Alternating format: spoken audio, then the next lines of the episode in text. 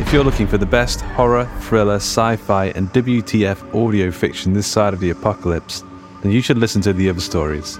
With over 500 stories on the podcast feed already and new stories dropping every single Monday morning, The Other Stories is your new best friend.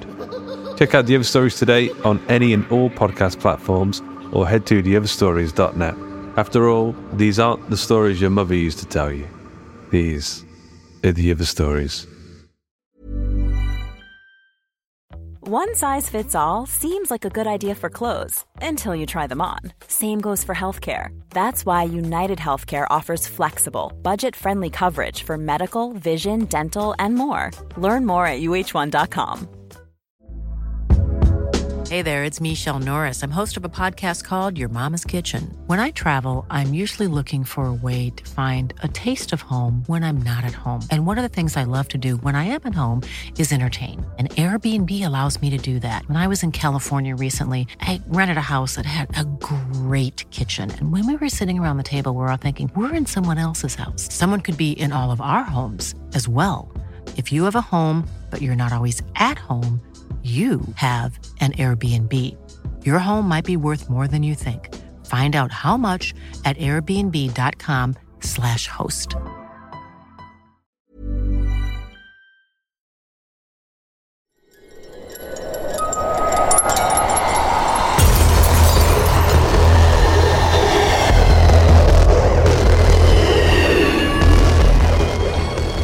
To the Horror Hangout podcast where two bit of fun fans watch the best and worst horror movies of all time. My name is Luke Condor. I'm joined by my regular co-host, Mr. Andy Conduit Turner. Hello, everybody. And we have no Ben Errington today. He's on holiday. He's uh, gone to Torquay. He's gone for a walkie around Torquay, a walkie-talkie, um, and we're, we're we've not picked on with him this time. The show, the show must just go on, right? So we got to we got to do it. Yeah. He told us he's going to. Is it Paignton Zoo? He's at today. Seeing if any baboons bark at any boys. He'll know what to do. Paignton Zoo. Um, what, are, you, are you a zoo fan? Do you go to zoos often? often, if that's a thing, is that a hobby of yours? Yeah, I'm not, a a, week. not, I'm not a daily zoo visitor, but I don't. I don't mind a zoo. Um, I went to Yeah. Bristol Zoo just before we moved out of there for my birthday. It was nice to see the animals, and we kind of get ra- around the moral quandary of zoos because it's a zoo that only like has you know only does things for like breeding because otherwise they would be going extinct. It isn't like a Yeah. are these these animals are nice have a look at them and and things like that so they try to be like less exploitative i guess but basically i do like looking at the animals they're all really nice What's your favourite part of the of the zoo? um i like the reptile house because they're interesting I like to see the crocodiles and stuff they're cool i always enjoy a little look at the sea lions they're like having fun Oh, when they're skidding around, and the Yeah, well, sliding around. about. A- yeah, lo- love them otters and the other sort of aquatic Yeah. mammals. Like a zoo with a bat house, Luke. Like going into little bat caves, see them all flying about Yeah. the place. Um, You haven't mentioned Yeah. a monkey monkey house yet, and they're the best. Like, I'm- I'm- I'm a monkey man myself. you, you love you love them apes. I, I just think they're just so interesting to look at them. They're so agile, the way they sort of swing around and chase each other, and they look they look they look superhuman. It's like watching Yeah. superheroes, like lots of little Yeah. Spider Men Jumping true. around. Or s- swinging about the place. Sometimes like stuff out of the. Some, Uh, yeah, out of their orifices. But um, Yeah. yeah. sometimes with some of the apes, it totally depends on the enclosure. Maybe that's why I didn't pick it because I think a good ape enclosure, it's like, oh, you know, you've got loads of space and everything like that. But if you ever see one where they look bored or sad, it's like, oh, you're clever enough to understand what being bored is. You're not like a, you know, an animal that doesn't have that conscious decision. I seem to remember there, there was one where it was like on a mound, and there were big monkeys, big gorilla type ones. I don't know. What I was very young, and they had like little uh like bin lids that they were using to skid down the to slide down the hill. They go back up the hill and Do sledging. sledging. Yeah, it's cute. Sounds great. Yeah, I do. Now, now we've spoken about it, Luke. I, I'm up in my rating of a zoo. A plus. um, Yeah. So horror news. Ben, where is the? There is no Ben. There is no horror news. Well, that's what you would say. Uh, Had we we're not going to- googled it? Had we not googled it? Um, Uh, so it's Takashi Miike's birthday uh, today. That that's worthy of news, right? Yeah, Takashi happy birthday. Miike, the kind of master of what is it called? V cinema. That's what they called it, right? It was like cheap Asian cinema that was kind of extreme that students and whatever all around the world would, would tell their friend about. I think it was called I- V cinema. There was a, I know there was a DVD imprint which I had like the audition on and things like that. That was called, it was like Tartan Asia Extreme was the was the Ah. label. I Yeah, had a few of those. Don't know what tartan is to do with Asia in particular. Scottish extreme. Is that? Yeah, You should see the Scottish ex- extreme cinema films. Jesus. yeah. It Um, just you know really like accents that you really have to tune in on. We should do a Scottish movie. I'm sure there's some good Scottish horror movies.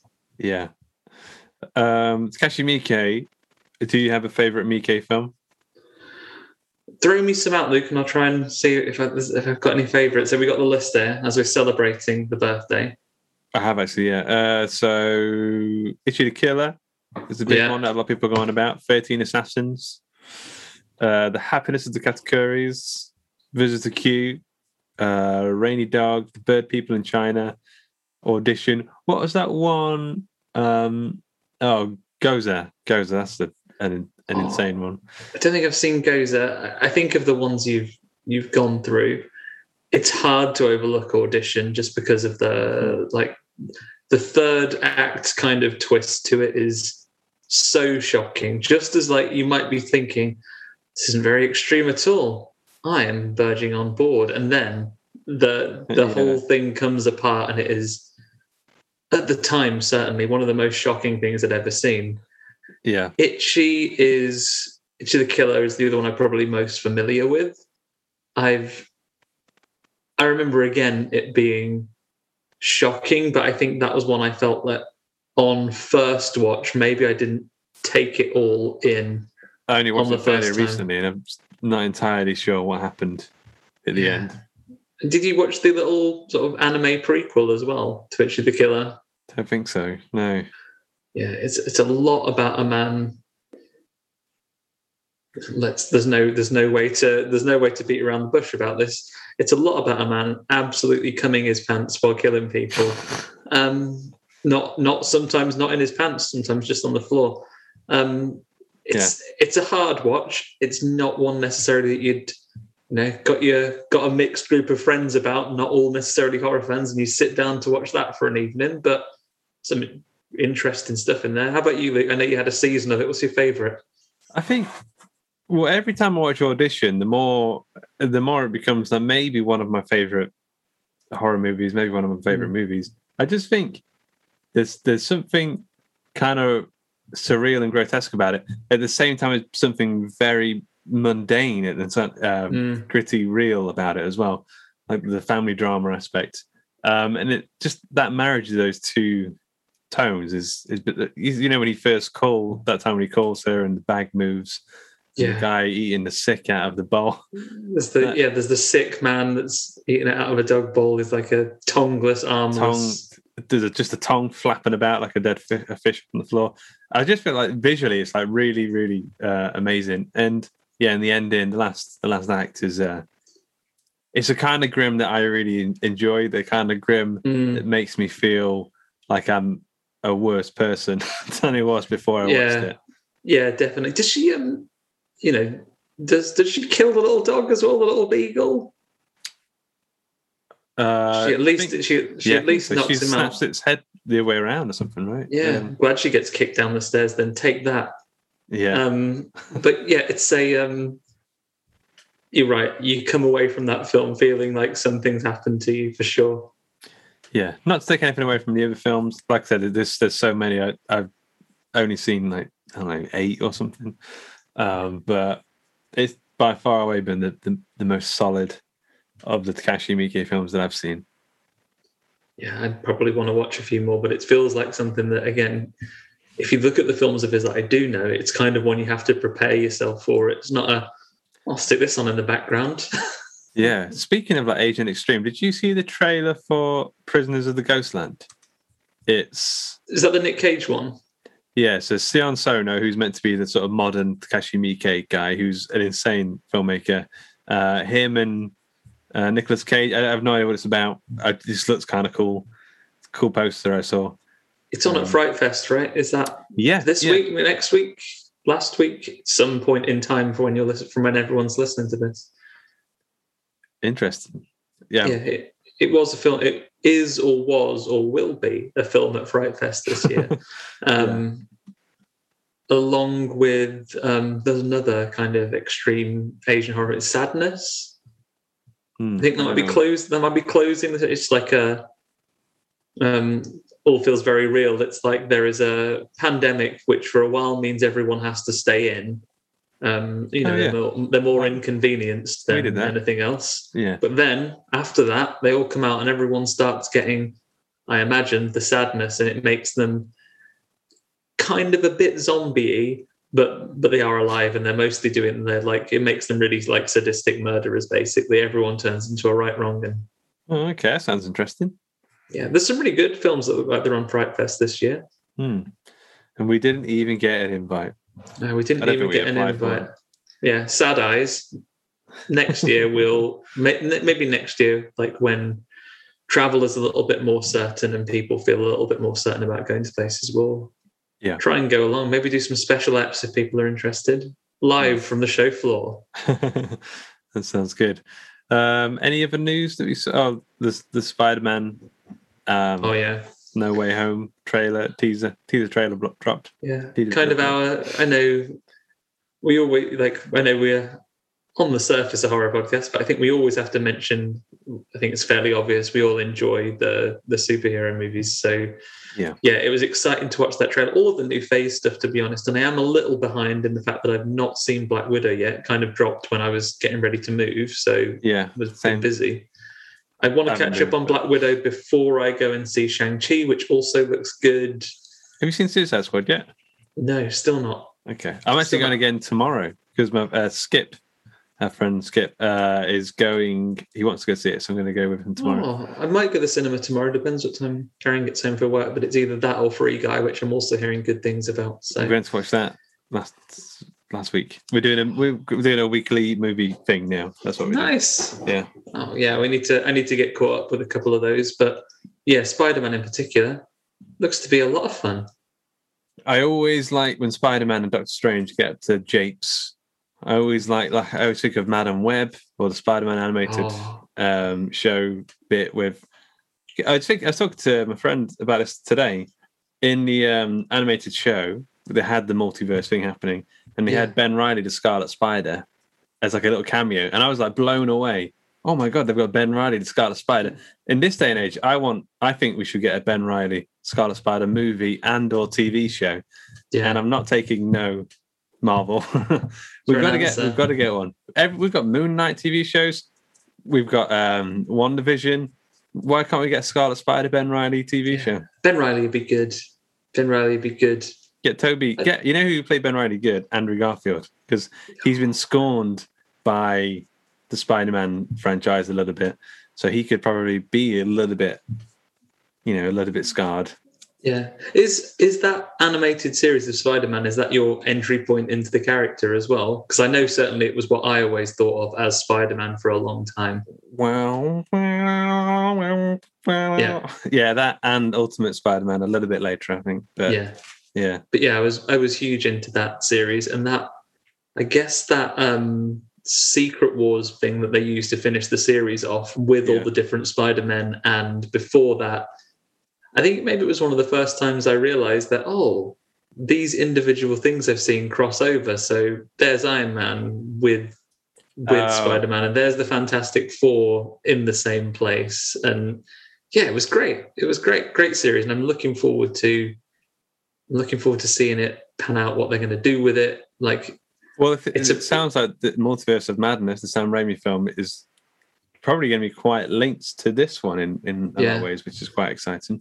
Yeah they're all building up to a lot of things and i imagine that teaser trailer is any person who does a trailer breakdown with you know red arrows and like yellow circles that you draw around things it's probably their dream because there's so many is this that i've seen like i woke up this morning 128 things you might have missed from the 10 second teaser trailer.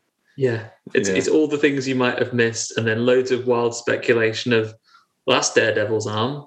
That's Matt. Mur- that, that's Matt That's, Murdock's arm. that's the the Hulk smell. There, That's the Hulk smell. yeah. You see this little blob in the background there? That's a venom. But yeah, Yeah. I'm I'm I'm looking forward to it. It feels like with the load of trailers they've dropped recently, the one thing that seems to have washed over a lot of people or people don't know what to make of is the Eternals, right? I don't even know what they are, to be honest. I've I've read very little Eternals. It is it feels like a an impenetrable thing. I mean, Jack Kirby's behind a lot of it, so it's you know a legendary creator, but it's it's huge, huge stuff. Um, and I know so little about it. Is it Uh, it the Marvel New Gods essentially? Yeah, Is it? effectively, it is Yeah. Marvel. It is Marvel New Gods, and they're tied into a lot of other things in various ways. Okay. Mhm. Um, but you know what? I know there are some people that are like, "Oh, maybe this one isn't going to be for for me or what have you." But I remember many years ago when uh, they pitched the Guardians of the Galaxy film, and I was like, "Oh, I'm less familiar with these guys. I'm not sure. I'm not sure if I'm as excited about it." Probably one of my favorite movies they've done. Yeah, yeah. You should really watch the Suicide Squad. I know. um, no, no spoilers, but are you um, were you especially satisfied having read the um, you know the Grant Morrison Justice League run with Starro in that as well? yeah, Oh, I was- I was- man. I mean, I, I actually think some of the elements have probably been because I had no idea really what they were doing with Starro in, in, in it, but now I've some of the promotional material.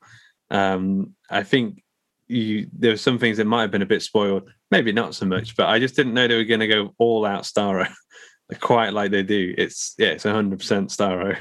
oh man, I have to really hurry up and see this. I'm away again this weekend, not at the cinema. well, when I get back, then Yeah. now's the time.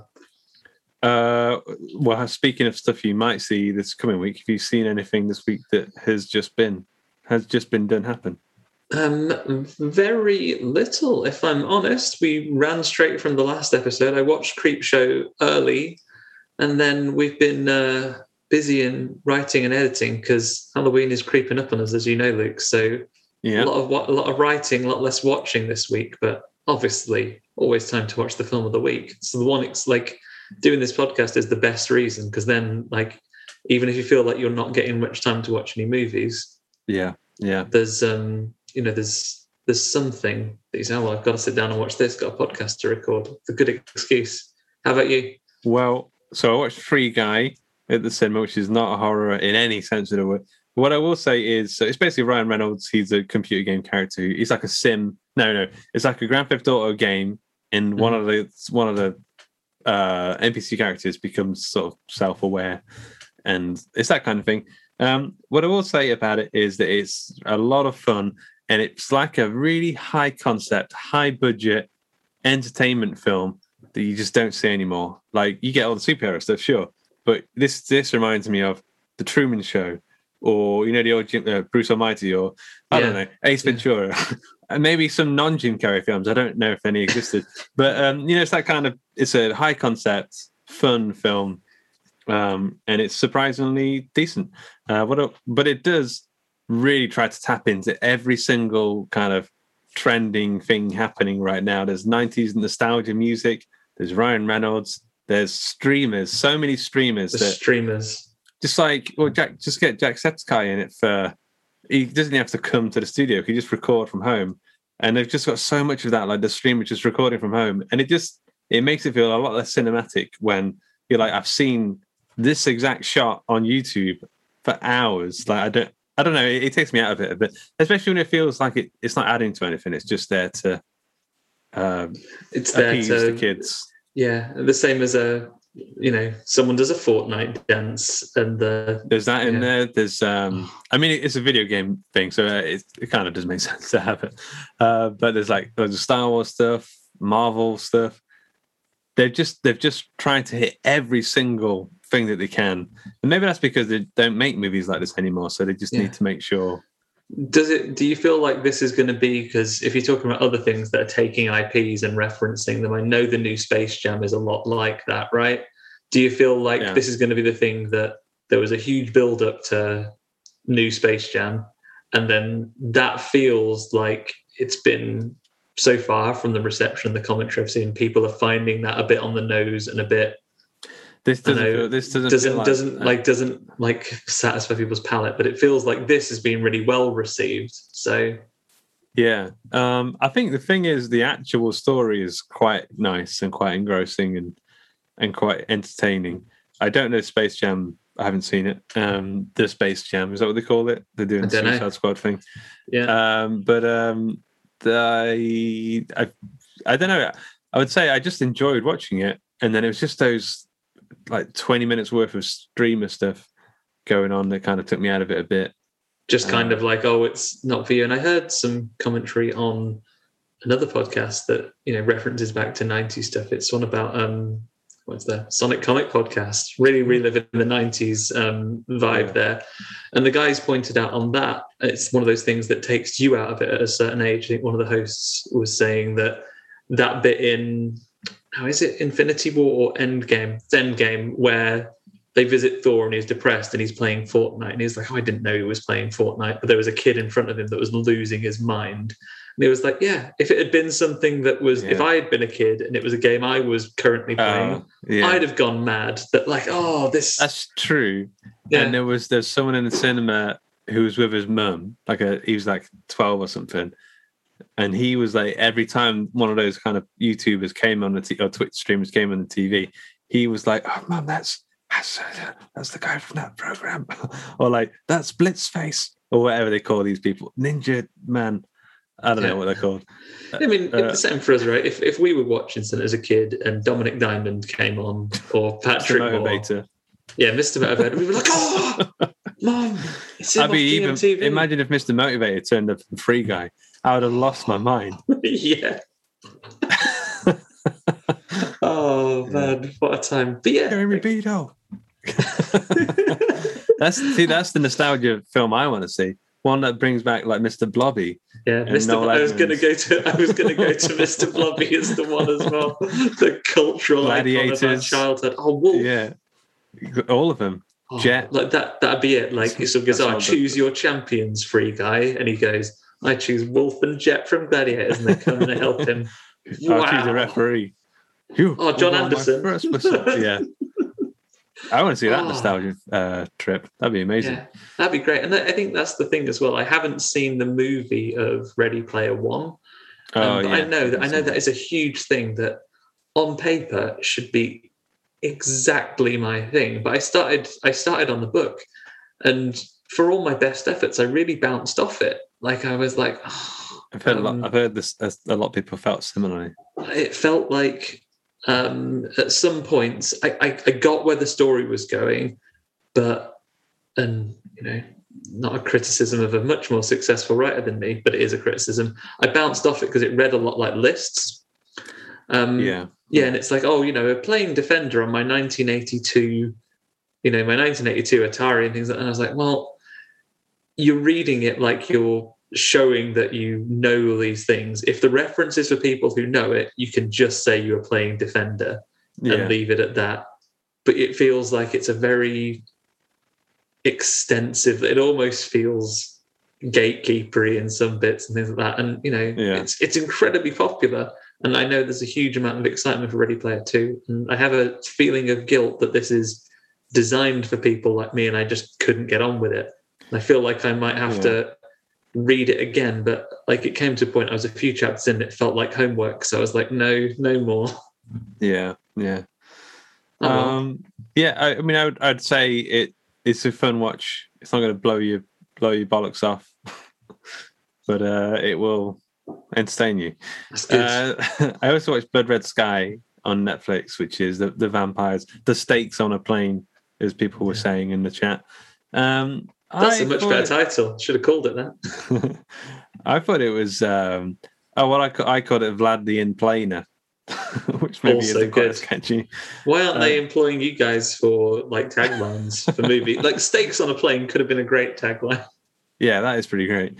Um, uh, it's okay. It's about um, a woman who is taking her son across on a plane to. I think she's going from, um, I don't know, from Germany to um, Transylvania uh, to Transylvania. I think from Germany to Scotland. I think I can't remember. Um, anyway, she gets on the plane and it's a it's a um, Con Air kind of. No, it's not a Con Air. Air Force One. One of them. Anyway, the, the there's terrorists on the plane and they they no. take over it and they're doing some evil scheme, um, and then they don't realize.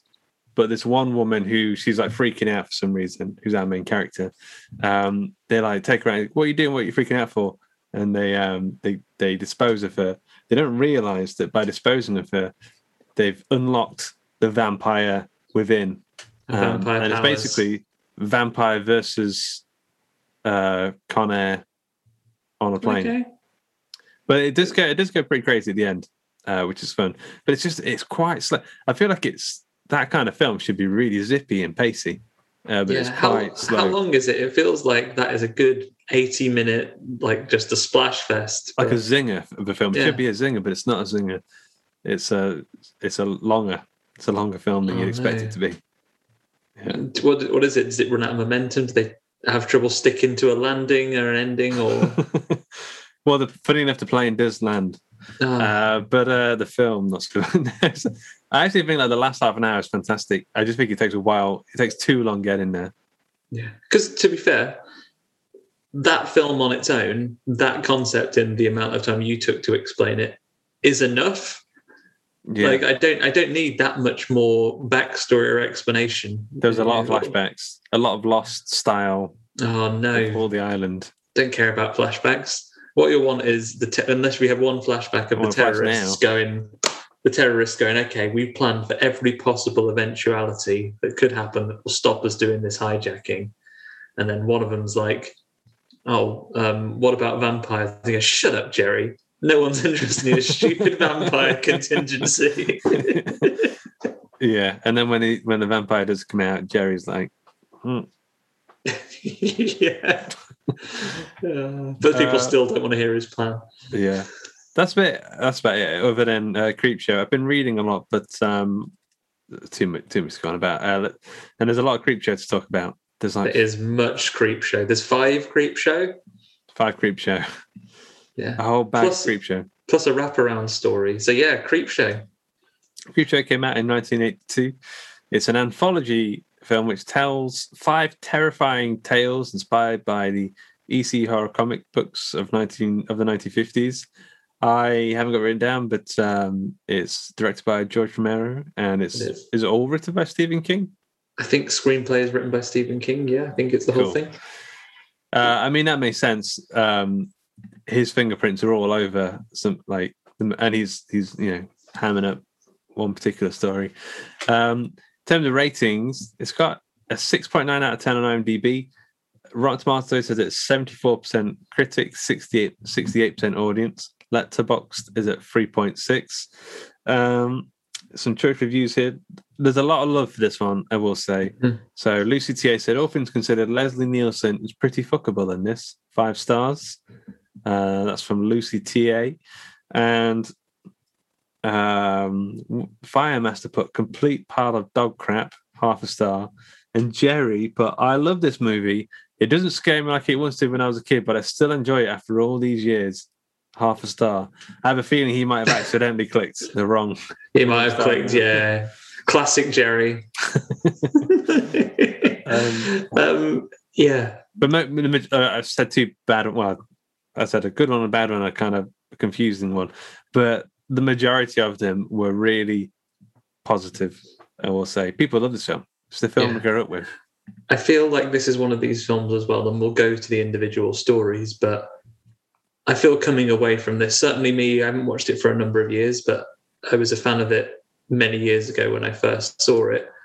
I feel because of the anthology nature of it, the thing that sticks in your head are the stories that you like the most. And then the ones that don't work so well for you, you kind of just forget they happened.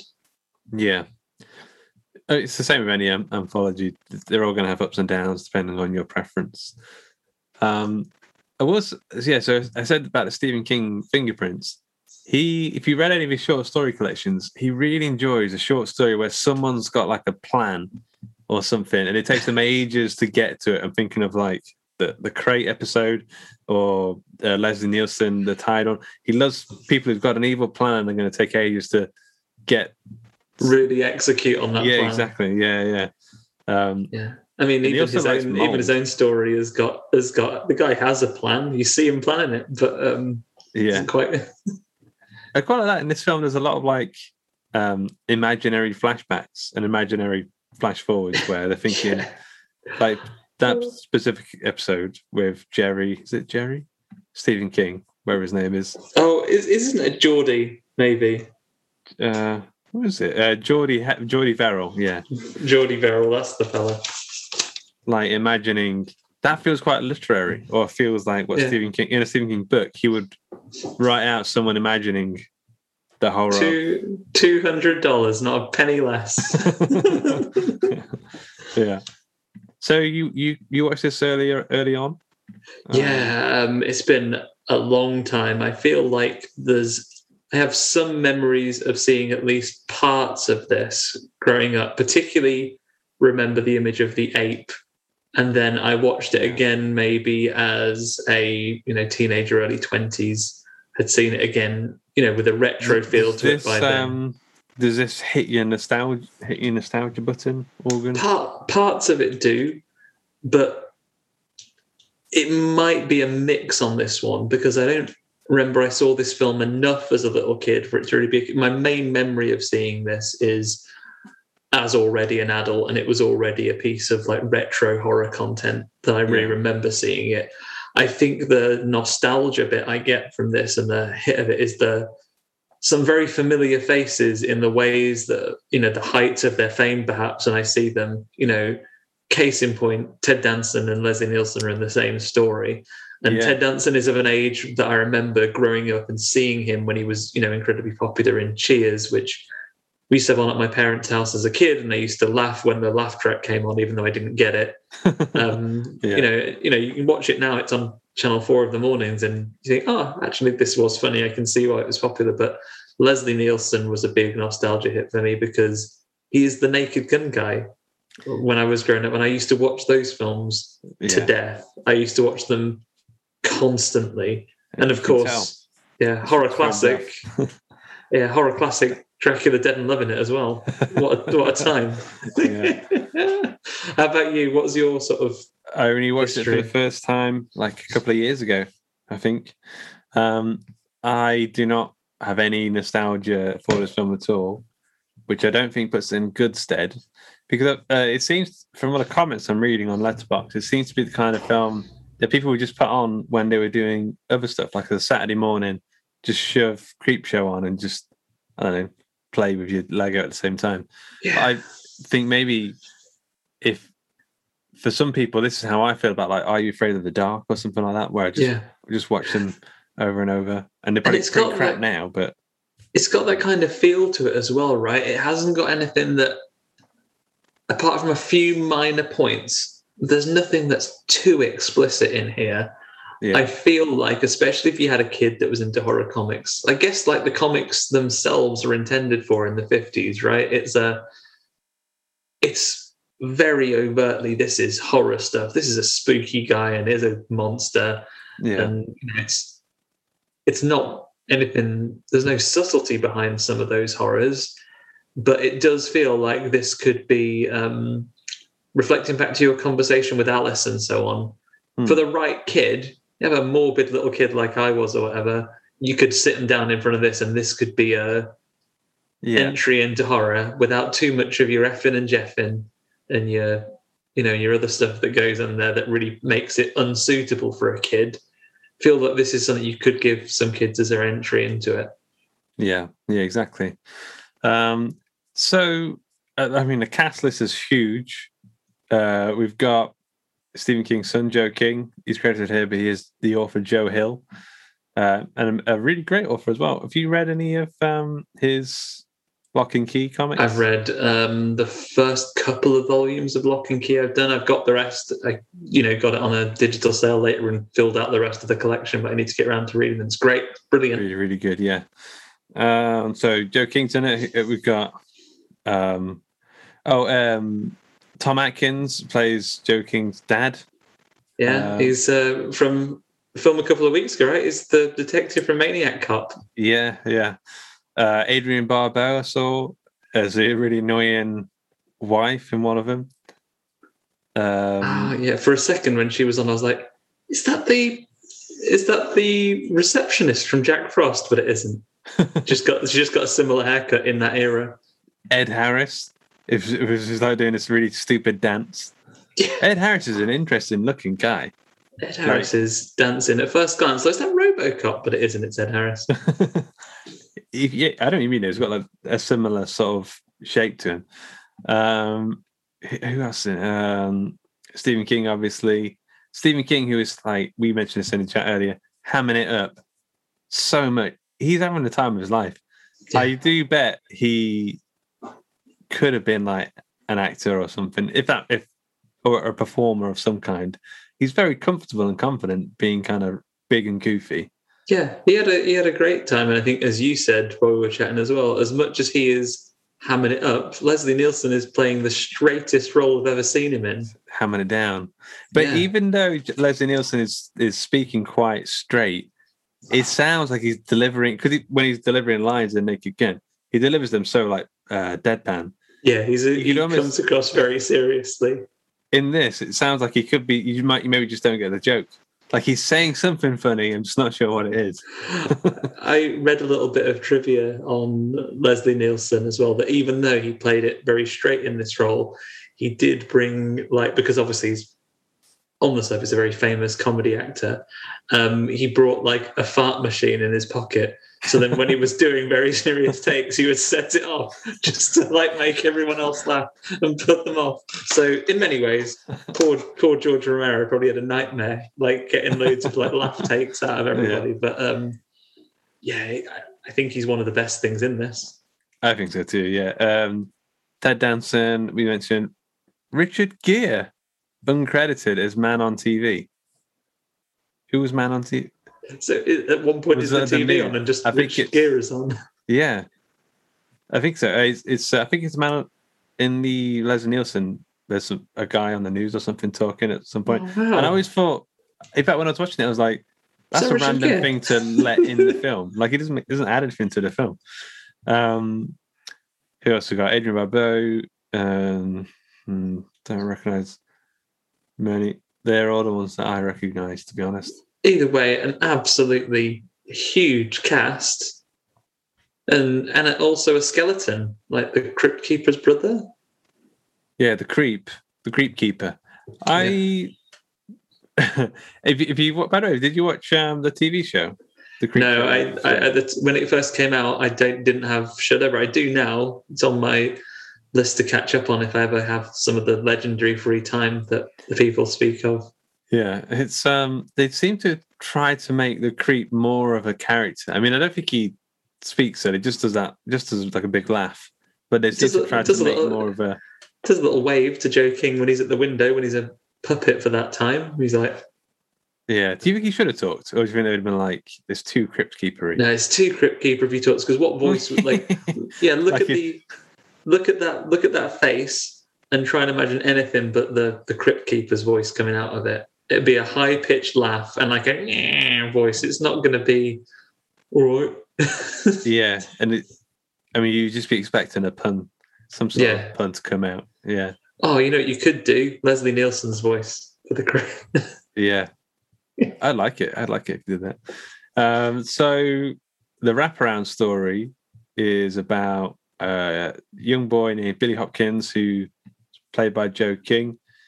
Uh, he's reading his comic book, but his dad, Tom Atkins, um, he's he's, he's furious, isn't he? Yeah, he's he's a bad dad, Tom Badkins, and he's saying, "Oh, what are you doing? Reading this absolute shit?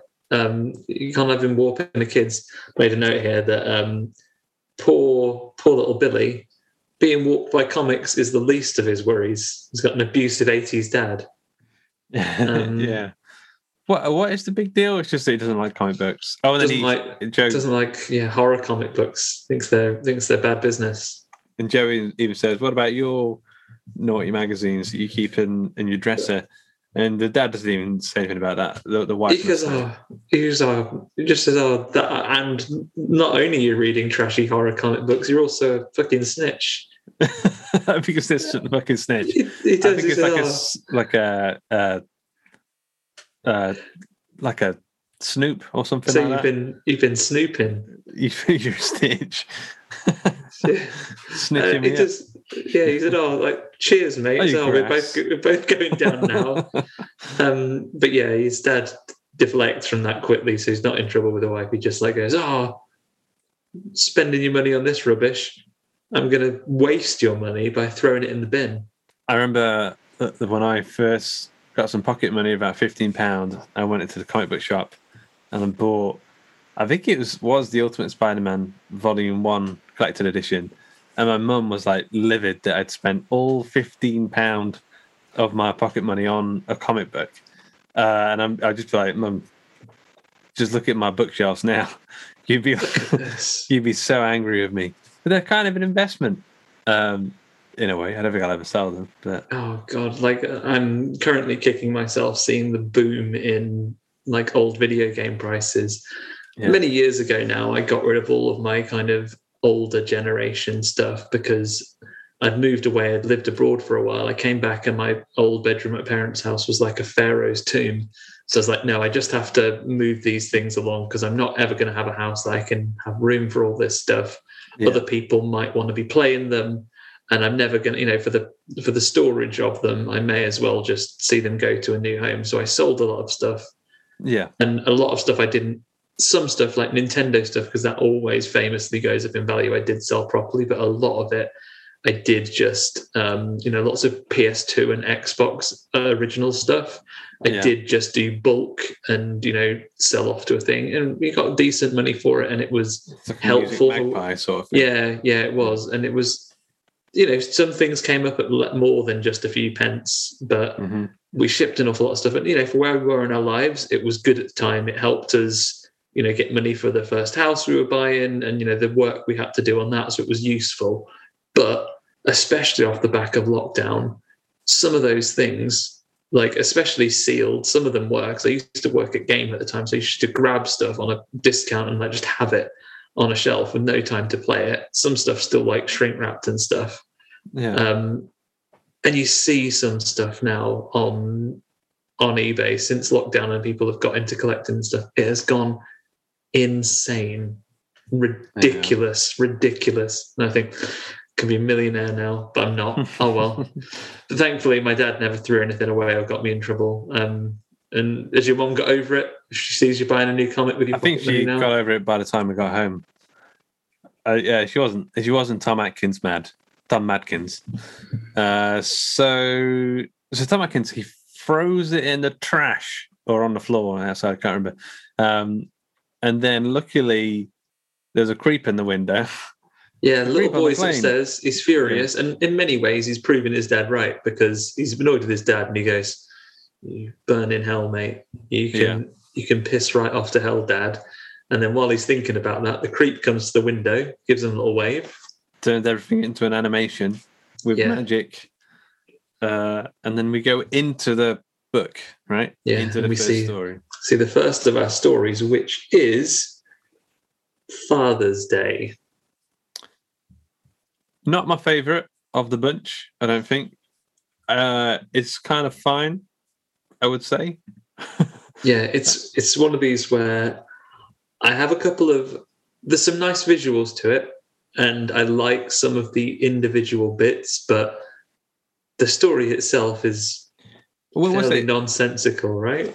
A lot of the stories are very plain. I mean, very simple plot wise, right? There's not like huge twists and turns. Like basically, someone gets done in, and then they get they come back to life and get the other person, or that seems to be the formula for creep show.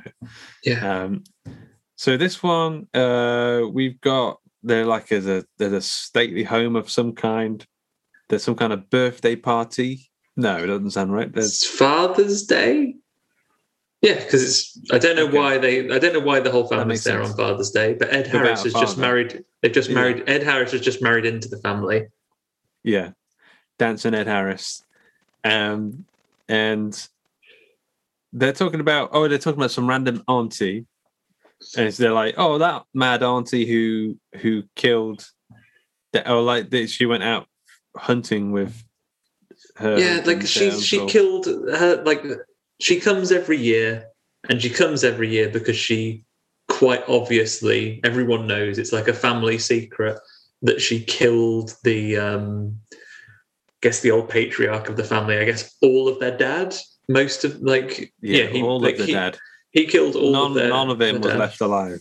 Yeah, they killed hundred percent of the dad, Yeah, and we have some flashbacks to. To he's been to- he's like a right jerk. He just sits in his chair and just shouts, "I want my cake."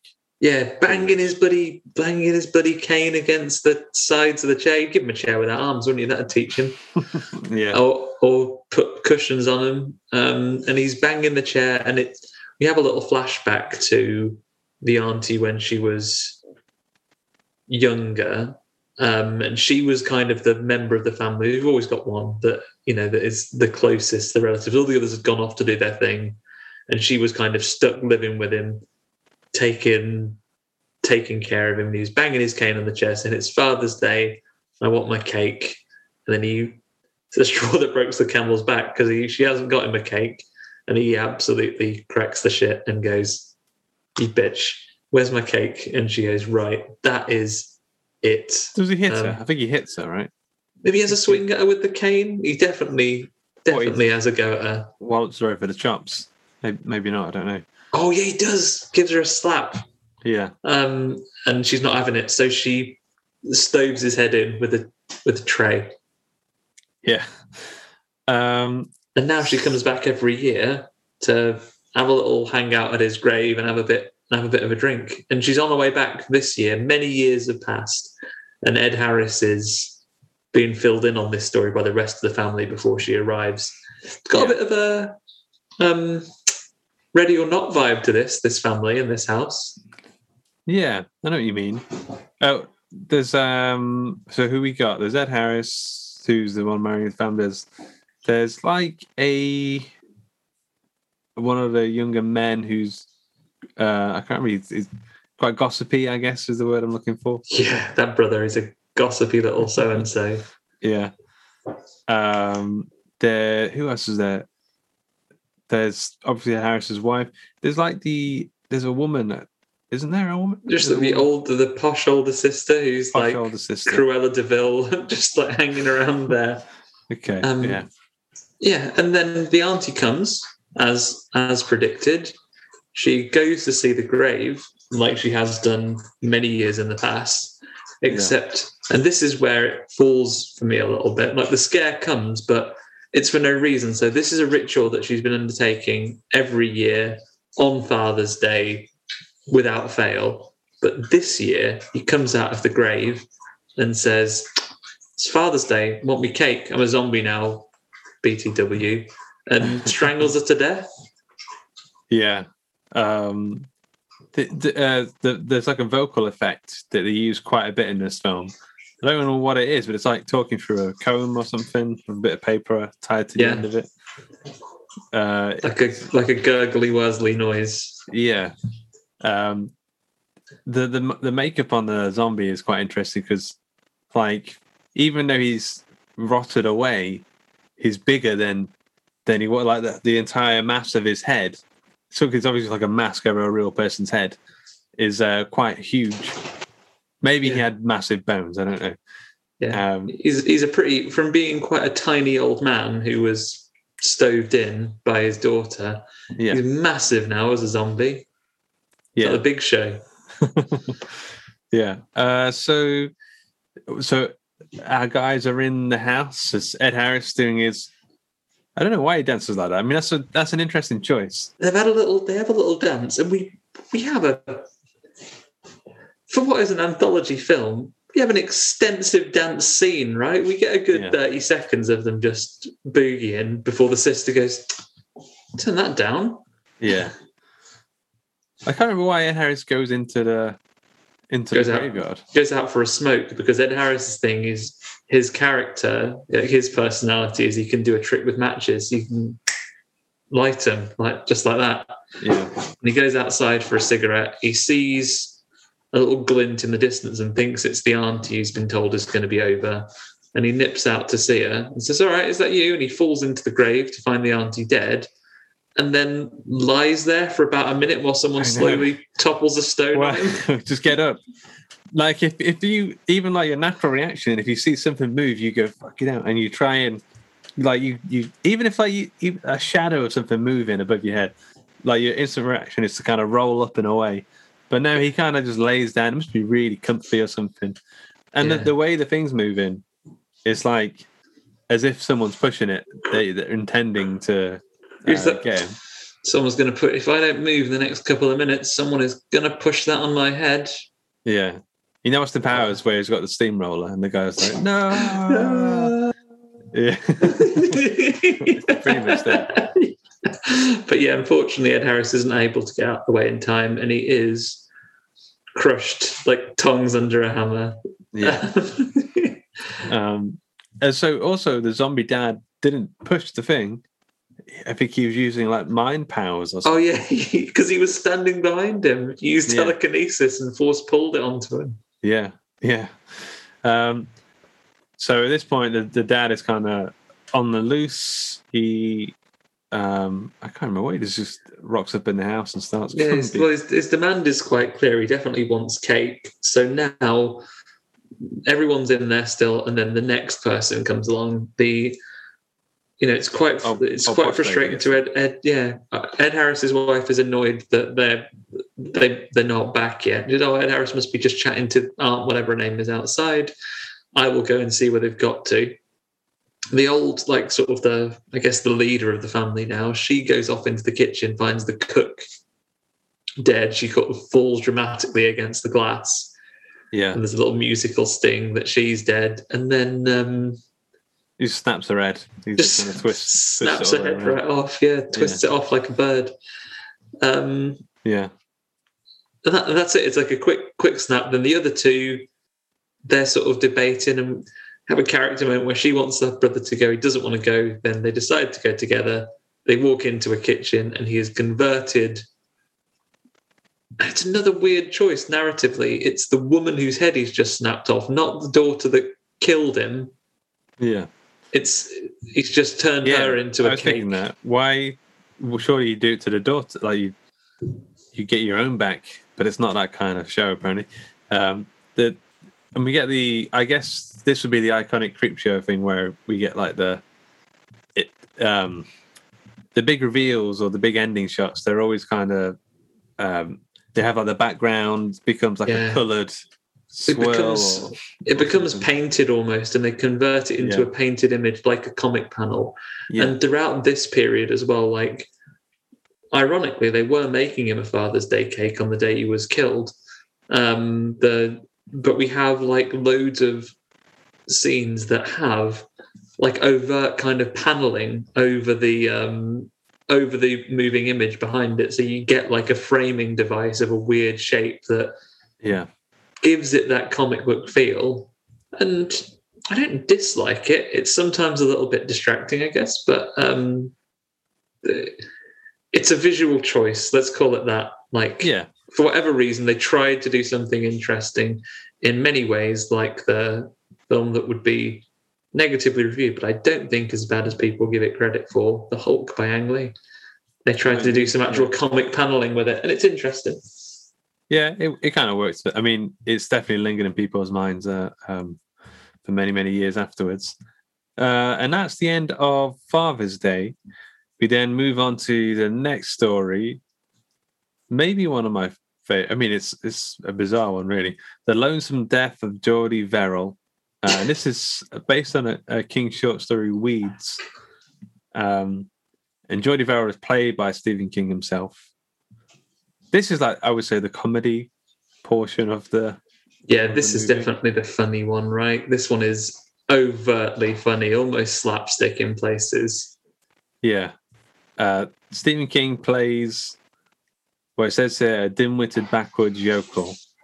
Maybe like stereotypical dumb. Yeah.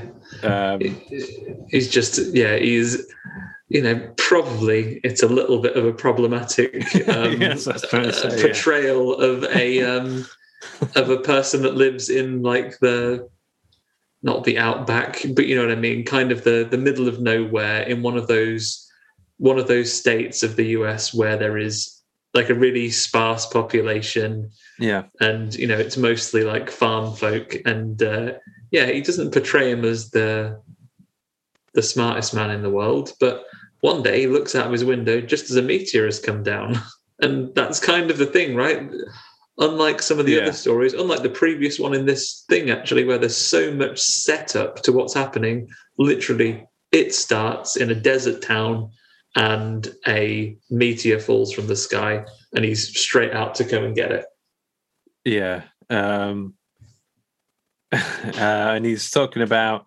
I I think he tries to, I think maybe straight away he pictures himself taking it to the, to, Yeah. the, to the college, to the university. He or has- something. He's got this image in his mind of what a, what a a college is. number, yeah, a number of like fantasies about. He said, "Oh, I'm going to take this." I wonder what the, them guys down at the college will say. And he goes to like the Department of Meteors, and he's like, yeah. "Oh, how much do you want for this lovely meteor?" And it's like, oh, "I'll take no less than two hundred dollars." It's like a massive box of cash as well, a toolbox of cash. Yeah. Um, it's fun. It's fun, and the same guy who works at the Department of Meteors is pretty much everyone else who he ma- imagines as we go on. later on he's the doctor um so yeah it's just about him trying to do that and he begins he like burns his fingers on the meteor because it's hot yeah, uh, I think he tries to fit it in his bucket, and I think it snaps in two for some reason. The meteor, oh, it's that's when he's trying to meteor shit, and he Yeah. gets some meteor shit on his on his hands, yeah, and that's the green stuff. I think that's where it first starts. yeah he breaks it and he has the fantasy about oh no i've broken it now and he goes back and has another dream about the thing where it's like oh, he says something to him i'm not going to take i'm not going to give you like that $200 for your broken ass meteor like I'm not going to um I'm not giving you anything for that and it's like wah wah and it's like Yeah. oh Jordy Farrell you've done it again you it's kind of like old Gil from The Simpsons oh, Gil. oh Yeah. jeez oh, Um, so he uh he takes it inside, um, and then we start to see like a path of green weeds to the house and from the meteor site to the house. yeah Um, I seem to remember he watches the TV a lot here as well. yeah he watches some he watches some wrestling he watches some WWF Yeah, um, which was the name at the time. I'm not behind the times. I'm being seasonally appropriate. He watches some wrestling and just, I guess we see a couple of things that are traits from his character. And I guess this is a Stephen King thing that he's built an entire career on, right? Characters have traits, whether it's a phrase that they have Oh, that's going to be important or a, or a tick phrase. that they have so Yeah. this guy has both. Like he has a tick that he's always like biting at his nails or sucking his fingers or something like that. yeah, Um, and he also talks about how the old barrel luck it's always in and it's always bad. What that's what he first says when he breaks the um, you know when he breaks the uh, meteor in half. yeah, And then he notices that he's got some like blisters and then some gunge on his hands from when he's touched it. And then he realizes is he getting slightly green fingers? yeah. And then he notices that he's been like dabbing his tongue with his hand the whole time and having a having a beer and things like that as well while he's been watching TV when the weeds have started to kind of Yeah. Did he dream about it at some point? I seem to remember he, he dreams about some maybe thinking a bit of his dad in he has mirror. another day he has a daydream about having his hands going funny and he has to go to the doctors and the same person who was the scientist is like Oh, those- fingers off. those fingers are going to have to come off sorry this is going to hurt and he just goes and gets like a big like Stephen King's doing a kind of pantomime character as well, even more so in like the flashbacks. Like he's almost looking at the camera, oh, kind of yeah, exactly. Yeah. yeah. It's very, you know, and again, for trying to capture what it is trying to capture, particularly things of that era. So you're a 1980, like you're a film from the early 80s capturing a comic book from the 50s and 60s and trying to bring across that that feeling. Um, Yeah. it it does that incredibly well. It's incredibly successful that kind of thing because all of the visuals are over the top and exaggerated. The characters are caricatures of what what is going on, and the the way the exposition and everything works is very comics of that time as well, right? Yeah, yeah. Um, so he, I think at this point he he does he goes to have a bath because he's itching. He's turning into the Grinch basically. Like he's at this point, I think he's kind of half covered um, in like a green fluff. Um, it's Yeah, super itchy. And he's going to get in the bath and he sees his dad in the mirror and he just starts talking to him. He kind of Um, says, "No, don't go in that bath. If you go in that, it's the water that it wants, and if you go in that bath, you're as good as dead." Yeah. And Um, again, like, "Oh, Dad, you've been dead these, you know, near three years." yeah. Um, Um, he has a big old glass of vodka, but that doesn't make him feel any better.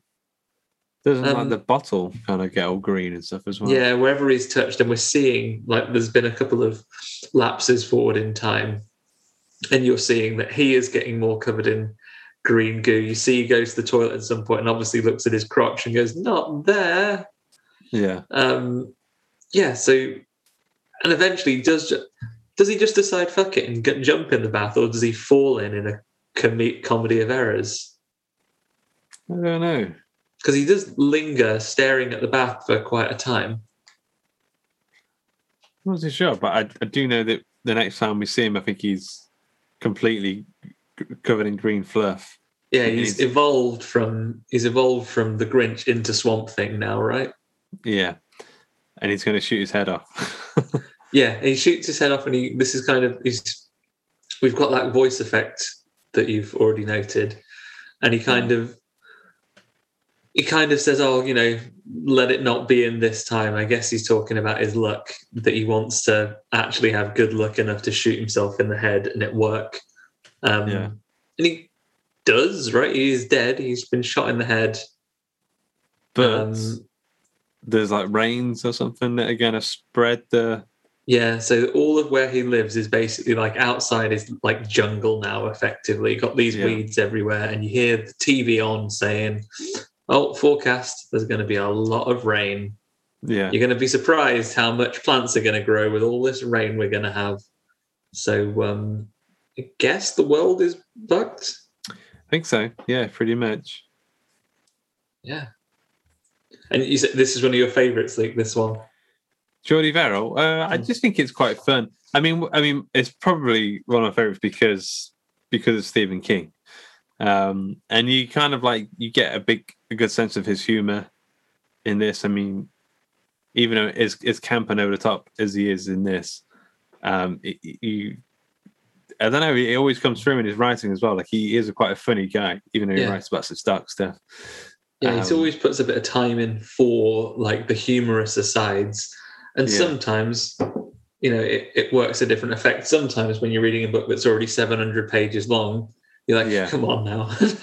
but um, Yeah, but um, I, I think it's it's a nice touch, and for an anthology piece like this, it's nicer to have this this kind of light-hearted one in there. Um, yeah. Has Stephen so. King done much more acting? Is he in any? I know he sometimes cameos in some of his adaptations, right? But what else has he been in? Um, I don't know. Let's have a quick Google. Um,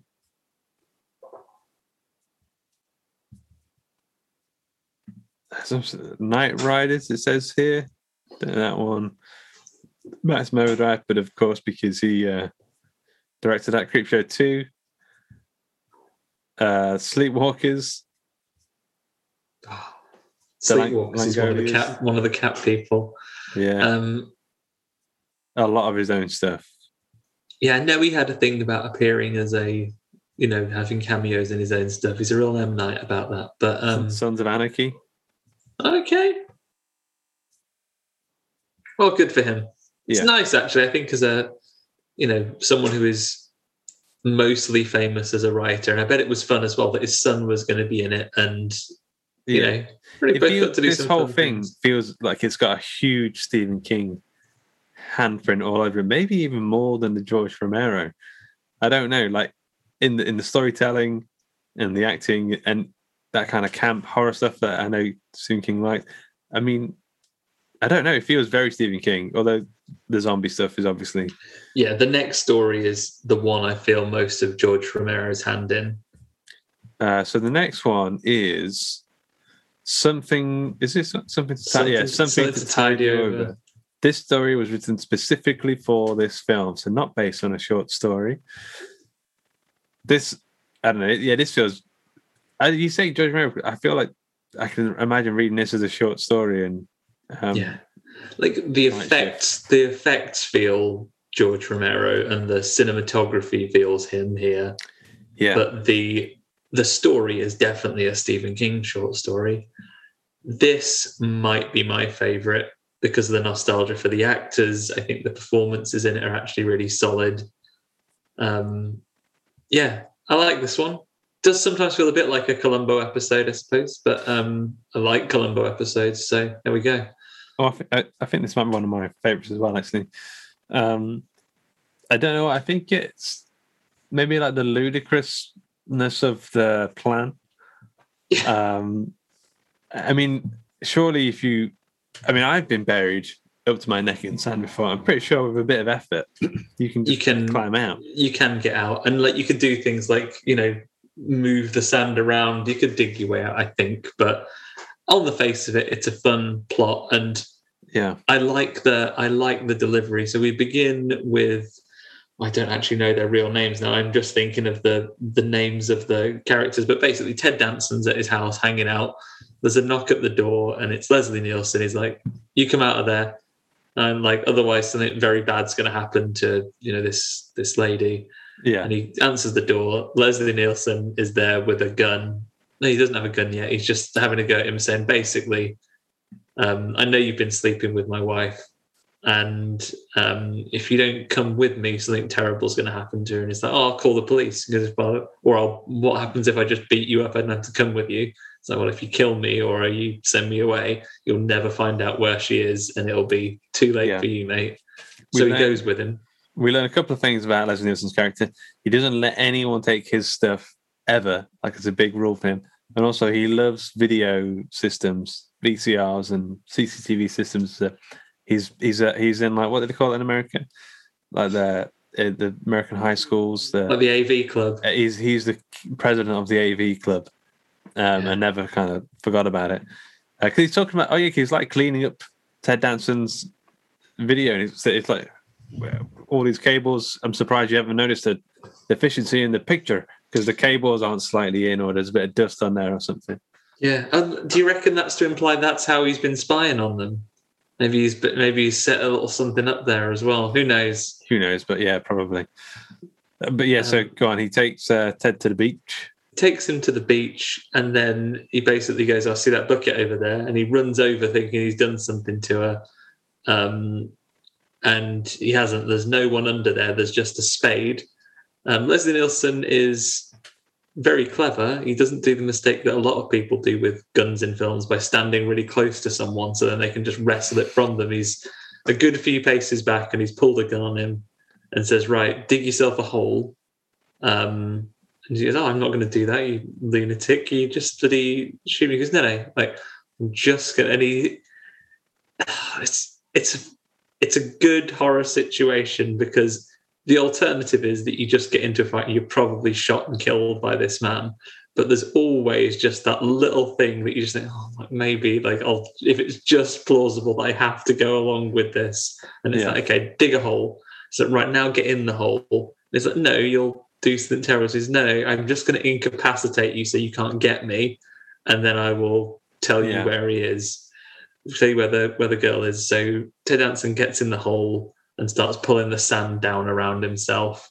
At first, and this is another great line uh, bit. This is before it happens, but after he's dug the hole and um, Leslie Nielsen tells him to get in, he starts like shouting for help.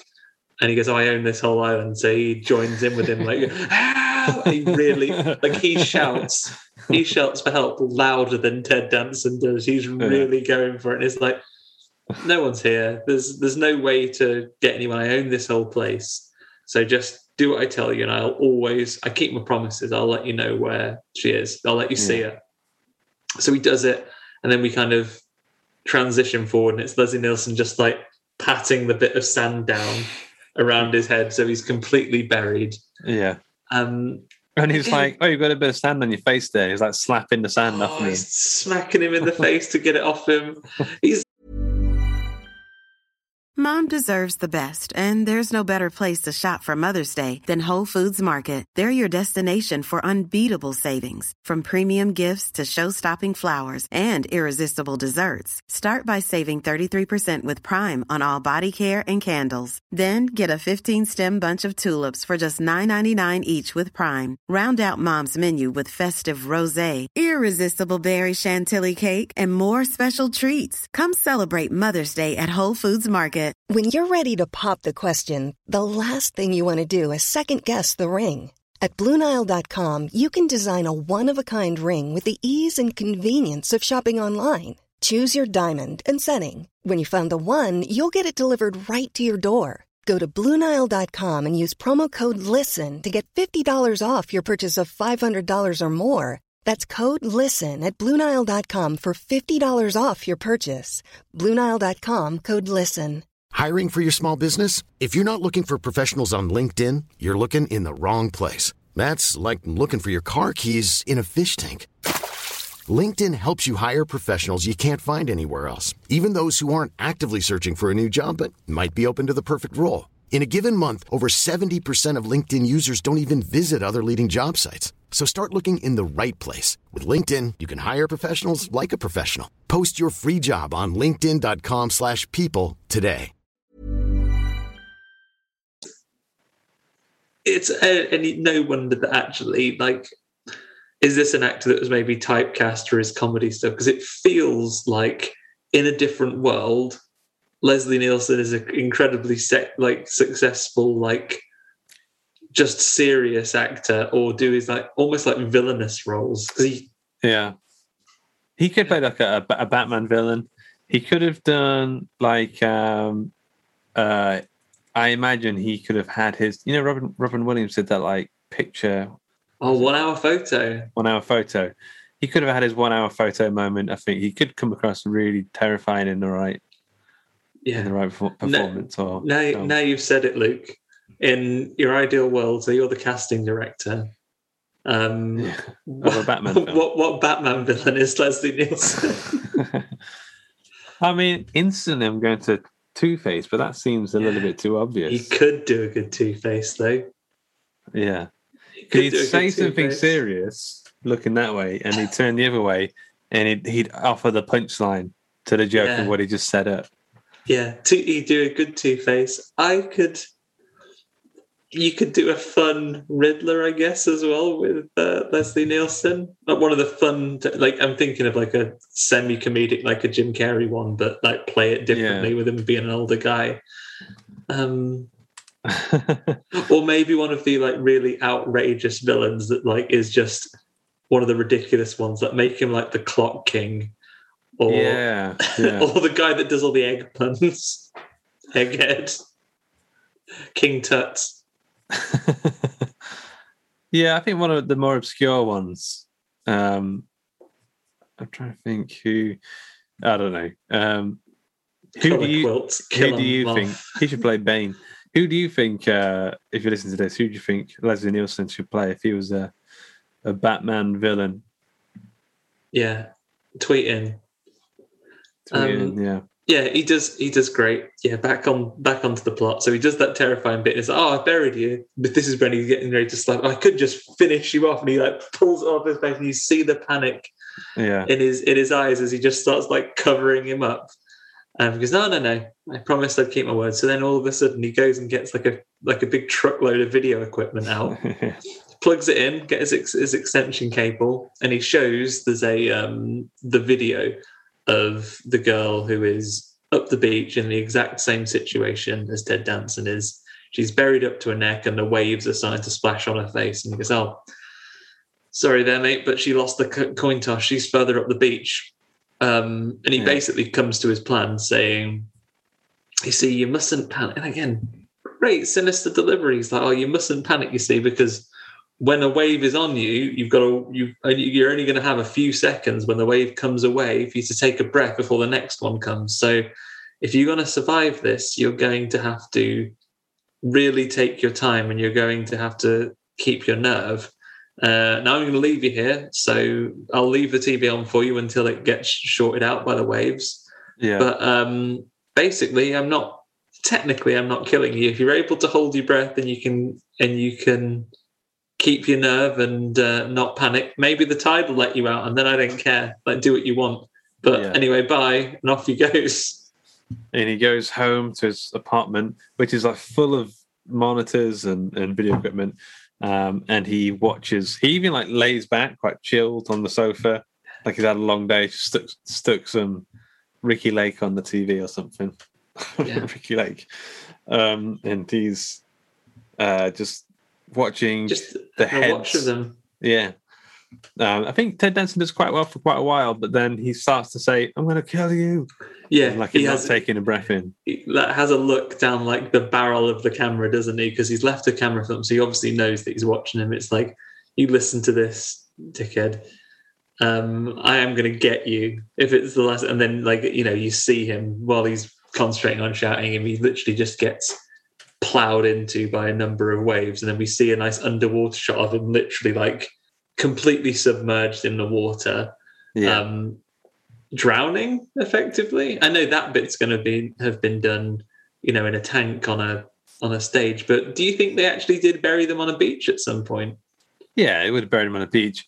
In terms of the water, um, that's that seems quite uncomfortable to put an actor through that to have them buried in the beach whilst there was water splashing over them.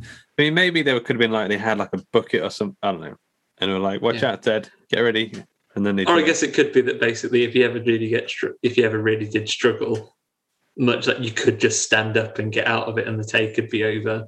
yeah, he has long hair as well, doesn't he, Ted? The Yeah, thing is, if you've got long hair, which I used to have, but I do know this, um, when you get it wet, it kind of covers your ears, so you don't get any water in your ears, which I absolutely hate. So that's good protection you can have there. Yeah. So Ted would have been fine. Yeah, Um, the poor woman though that plays like you know on the TV monitor, she, She gets dies. absolutely smashed with those waves. yeah.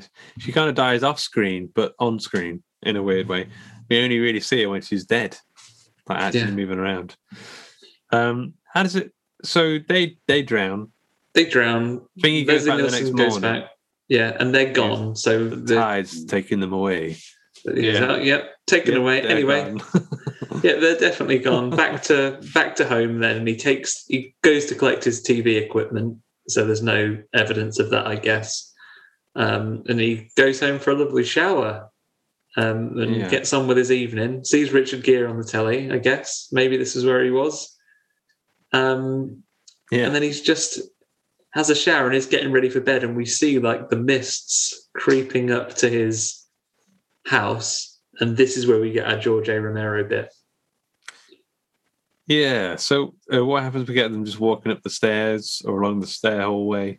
yeah there's that nice little bit where he first thinks someone is there and you see the silhouette of someone outside the window he doesn't see him but we do and he steps away and it dwells on it for a moment longer where there's just the figure of someone standing at the glass Yeah. um, and then they move along before he looks back. But it's slowly but surely getting closer, and he's getting start, starting to get nervous, and he starts shouting like, "You get out of here! I have the gun. You understand, my boy?" He's got some great like, very nice era language, where it's like, "Oh, listen, I have the Yeah. the gun. You understand? I'll see for you, Jimmy." And he, um, I liked this bit that there wasn't a. Uh, there wasn't like a you know he creeps out and they jump out and literally they come piling through the door when he opens it they open he opens the door and they are there and they're all they're kind of like sea monster, Yeah. um, sea monster zombies now covered in seaweed and bit waterlogged.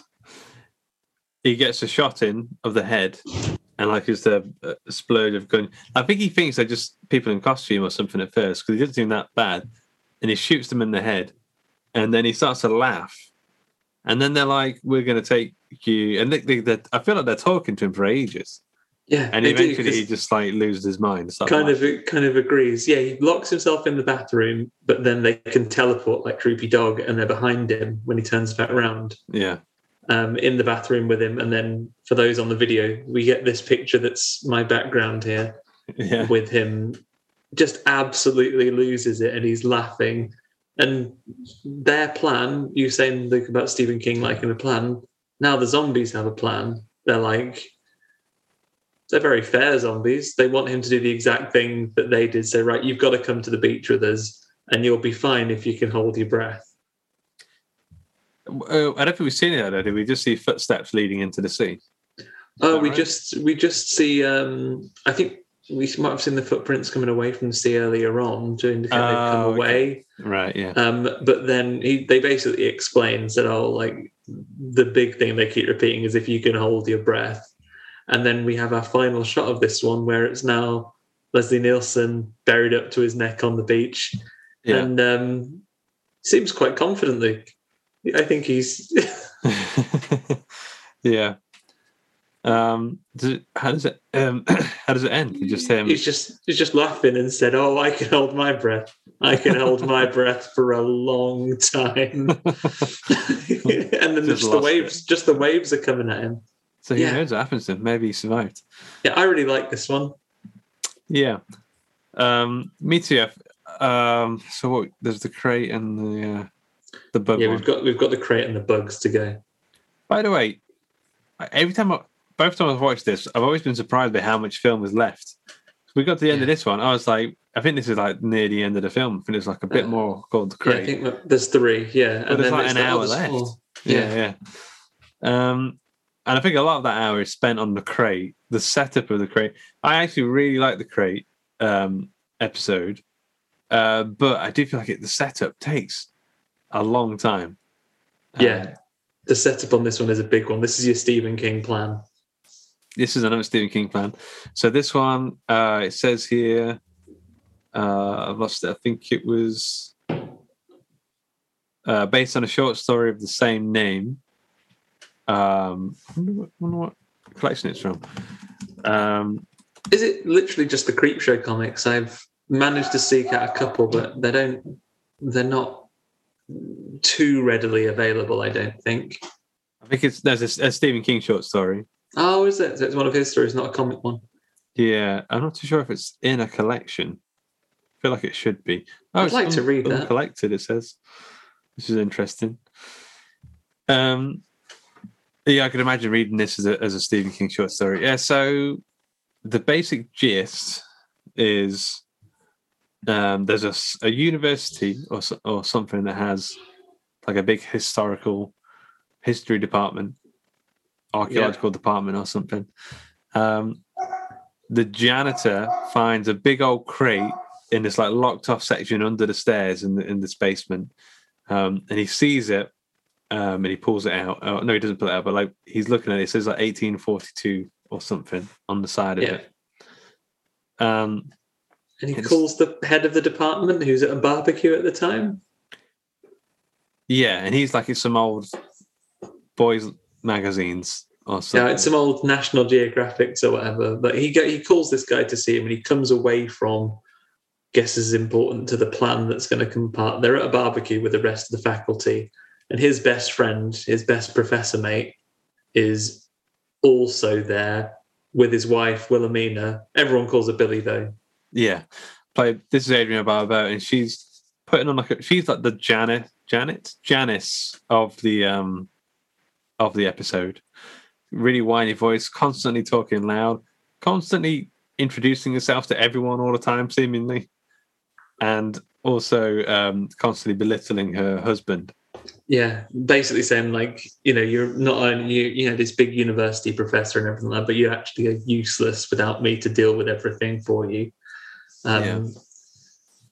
Yeah, and she, yeah, you're right. She really like berates him and puts him down, and is like gossiping with all the others.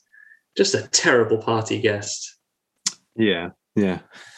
Um, I don't remember how it, it's at, at some point the university professor goes to check on the basement stuff. Yeah, so the the head of the department gets a call from the janitor to come and check this box out, and he goes, "All right, I'll come." He goes, and this is where we get the his friend's first like fantasy of killing his wife. He goes, "Oh, hey," and turns around and shoots her in the head.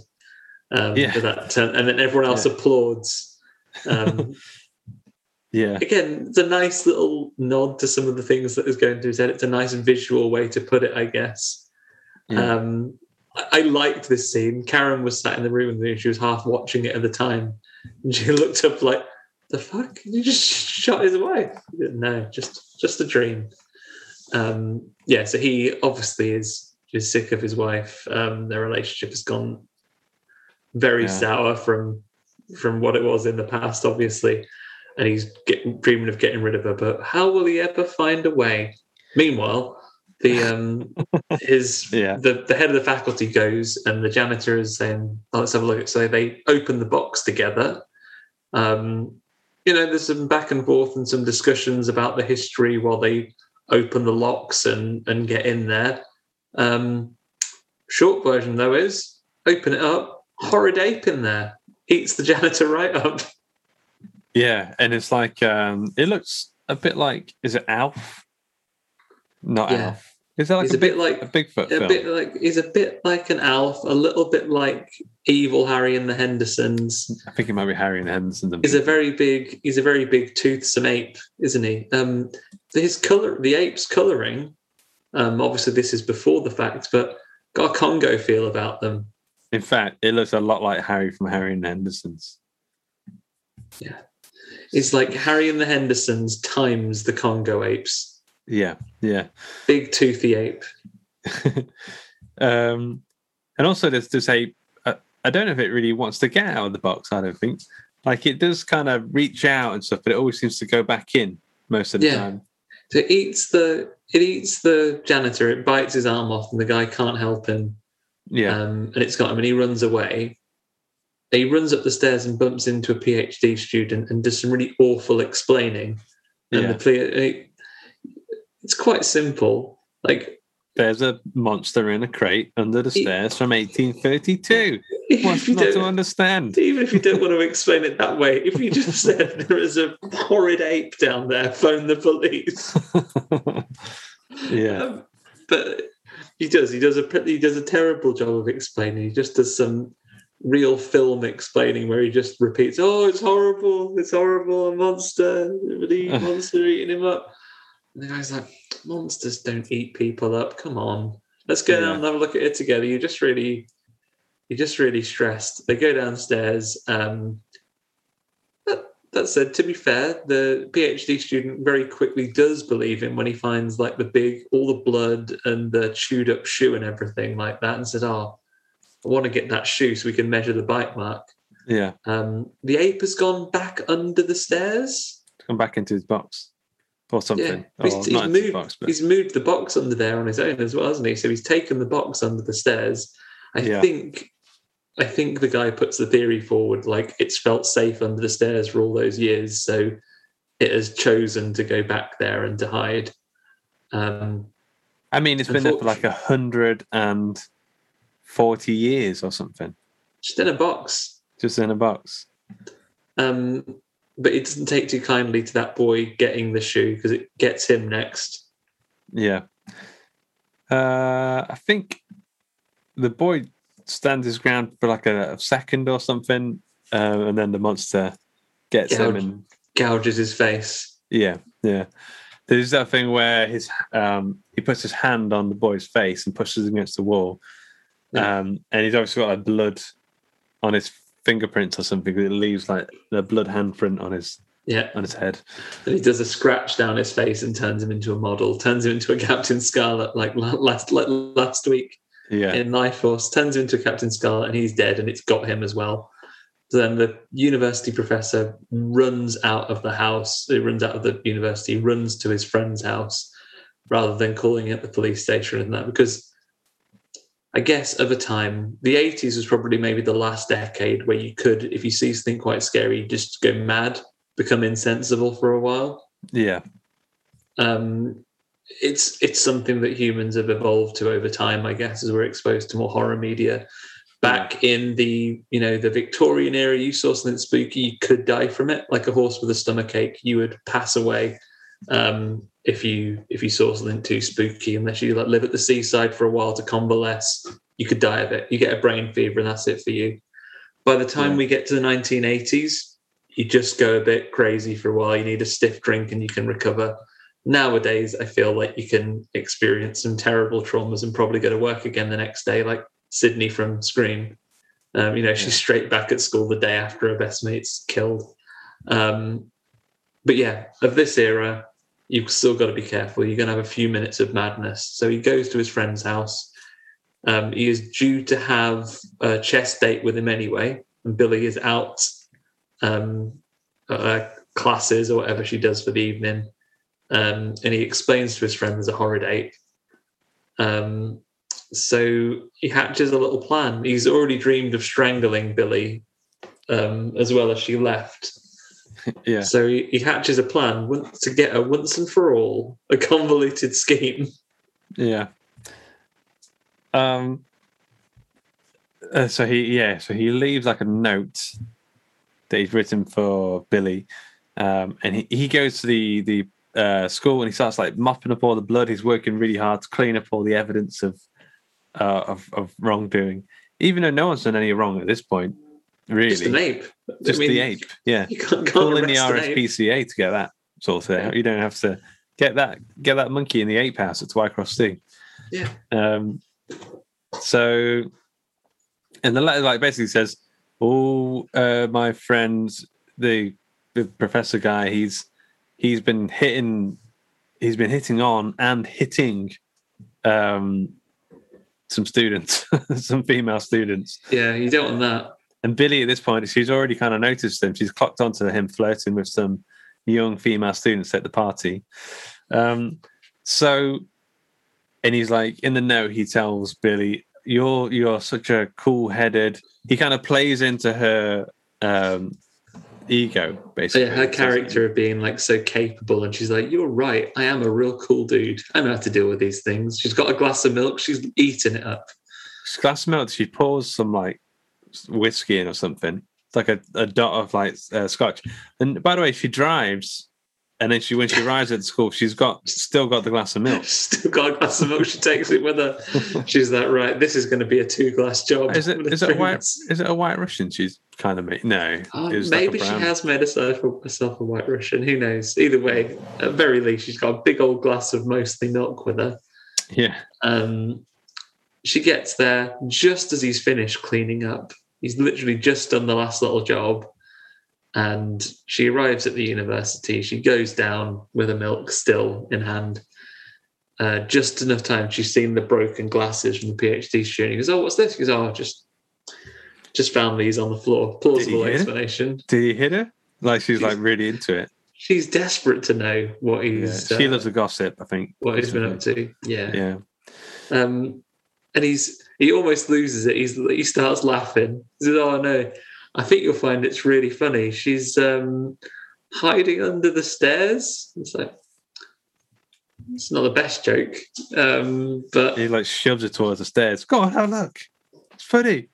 yeah, yeah. And this he loses it completely. He like Yeah, he like basically he you know when you want something to go too soon like it's like a little kid that will like you'll tell your mom what you've got her for a birthday as you've handed it to her in the paper you're so close yeah. oh it's slippers mom oh no He starts um, shouting for the beast and shaking his wife for a very long time, just back and forth, back and forth, over and over again. And Adrienne, uh, Billy doesn't seem to really care. She's just like, she's rattling around your mind? yeah, it's ragdolling. I, I love it. And then she just stops and he goes, Are you quite finished? and then and then basically again, she has such a low regard and low like there isn't any fear there of this husband character. Yeah. I don't think like even in the face of it where you're calling for I guess it's hard to come, put into context. You don't know there's an ape. Um, he's really losing his mind and shouting and and everything like that. And she clearly isn't afraid. She's like, Are you quite finished now? You know, if you want to fight, then I am absolutely gonna pan you, mate. So unless you want to get unless you want to get decked, you're gonna piss off out of it. Um, But it does. But it does come out. I can't yeah, the, remember the, what ape, the ape then does come and it gets her. Um, and then he padlocks it back in. Like he, Yeah, it's quite a tense moment. He's like sneaking up with a little padlock and he just puts it back in there and it tries to get out, but he's but he's caught it and he's done it. yeah, He's drugged his friend at the house, by the way. He said, "Oh, have a have a scotch; it'll make you feel better." Full of sleeping medicine. Um, So he's passed out at home, and then he goes back to see his mate as he's waking up in the morning. Like the music comes on, and it's like, "Well, good morning. Don't worry, I dealt with that." Um, so I went and wazzed the ape in a quarry in a box. So That's it all right. just seems so ludicrous to me. Like he, you could a slightly different version in a parallel in a what if version of this story. The college professor found an old gun in the basement, and the husband's lured his wife down. He's get he's gave the professor some sleeping pills. He's lured his wife into the basement and shot her, and wazzed the wazzed the body off the cliff. Like, why does it have to be a monster in a crate that's made him finally go? I guess that I guess it's a Leslie Nielsen. I, did, I didn't actually. I wasn't actively killing her. Yeah, like something the- else did the killing. the ape. But then again, bearing in mind that the ape did it anyway, why cover it up at all? Could he have not said, yeah, it's, Oh, like, it's been locked in I- there for a hundred years. Just put it back. Yeah, it's, it's well, it's completely implausible that there's an ape in the thing. So even if you just say, rather than your wife having just disappeared, could you not just say, "Oh, this big crisis happened. The professor came and he was ranting and raving about an ape, which of course is ridiculous. So I went along with my wife to see if there was an ape. There was an ape and she was eaten by it. Please now take this ape away, the authorities. But he doesn't. Yeah. He chucks it in a quarry. Which also I think is about it. That box is has stayed steady for a hun- it must be old rotting wood. I think I don't think uh, introducing water to it is going to be the best idea, and also it's going to be bouncing across the rocks at the floor. Like the padlock, yeah, I imagine that's not going to go anywhere. But the the wood around it, I think that might weaken. that's, that's going to perish. Yeah. Yeah. Um, but he basically says to his his friend wakes up in the morning and says, "Oh, what we do now then? Like, how do you know I hadn't phoned the police?" And he's like, "Well, I know you didn't." Um, and then basically, don't worry, me and you, we're going to play chess every week. What a good time we're going to have. Um, and then he goes, "What if it gets out?" And he was like, "Mate, it is in the quarry, drowned forever." Um, because I know that this this 180 old year old at least ape is not waterproof um, Yeah, but it isn't and we have a final shot of the bottom of the sea the crate breaking open and we get that comic framed pair of eyes like new labor um, coming out tony blair in the crate is out he's free yeah. Tony Blair. Um, And then we're up to the final story, which I think might be the weakest. In terms of gore, it's the best, I think. yeah Uh, but the, the weakest story overall, I think. I don't know. It, it's um, there's not It's a huge quite- amount that goes on in it. it's quite a weak story and it's a it's about a bad bloke um, who kind of deserves it um, but there are some touches to it and you're right the, the, the gore and the effects in this is this the one or maybe we'll come to it at the end but of all of the Creepshow stories which one would you least like to be in Um, what is in a victim in? yeah which one would you most what, which one would you least like to experience Well, this one's pretty bad. So what we've got the crate. I think you just get munched and you'd be dead pretty quick, or they'd be quite harrowing an experience. Um, to be dragged into a box. Uh, what is the, the drowning one? Does does not sound fun at all. That sounds like that's a horrible way to die yeah. um, then I mean, you've got this one we don't really know even what happens. I mean, he gets the bugs getting them all in one quick go, or or or it happens? Was he always full of bugs? Was he always full of bugs? Is Is, that it- where is they were it- coming from? Is it magic? I don't Is know. me? Yeah, um, but, or like the the first one. Would you like your dad to twist your head off and not making him, him a cake? I think maybe the first one because you've got a shot against a zombie. Although he is a telekinetic zombie, that's a whole different beast. Yeah, That's a whole different box in Cabin in the Woods. Yeah. I feel like that's the best one to be in because I like my dad and I would just give him a cake if that was the thing he wanted. You just want a cake? I'll nip to Yeah. Tesco. They've got like some pre-mades for Yeah. three quid that are excellent. L- Lemon drizzle. I'll Tell you what, I'll get you a Swiss roll as well while I'm there. Mixed Yeah. media. Do you want a, do you want chocolate cake? And he's like- um, with his hands, strangle hands ready, and goes, "Yeah, okay." He just puts them down, Yeah. put something on the TV, and said, "Yeah, sit down, put your feet up, Dad. Literally. Watch, uh, t- yeah, football's on.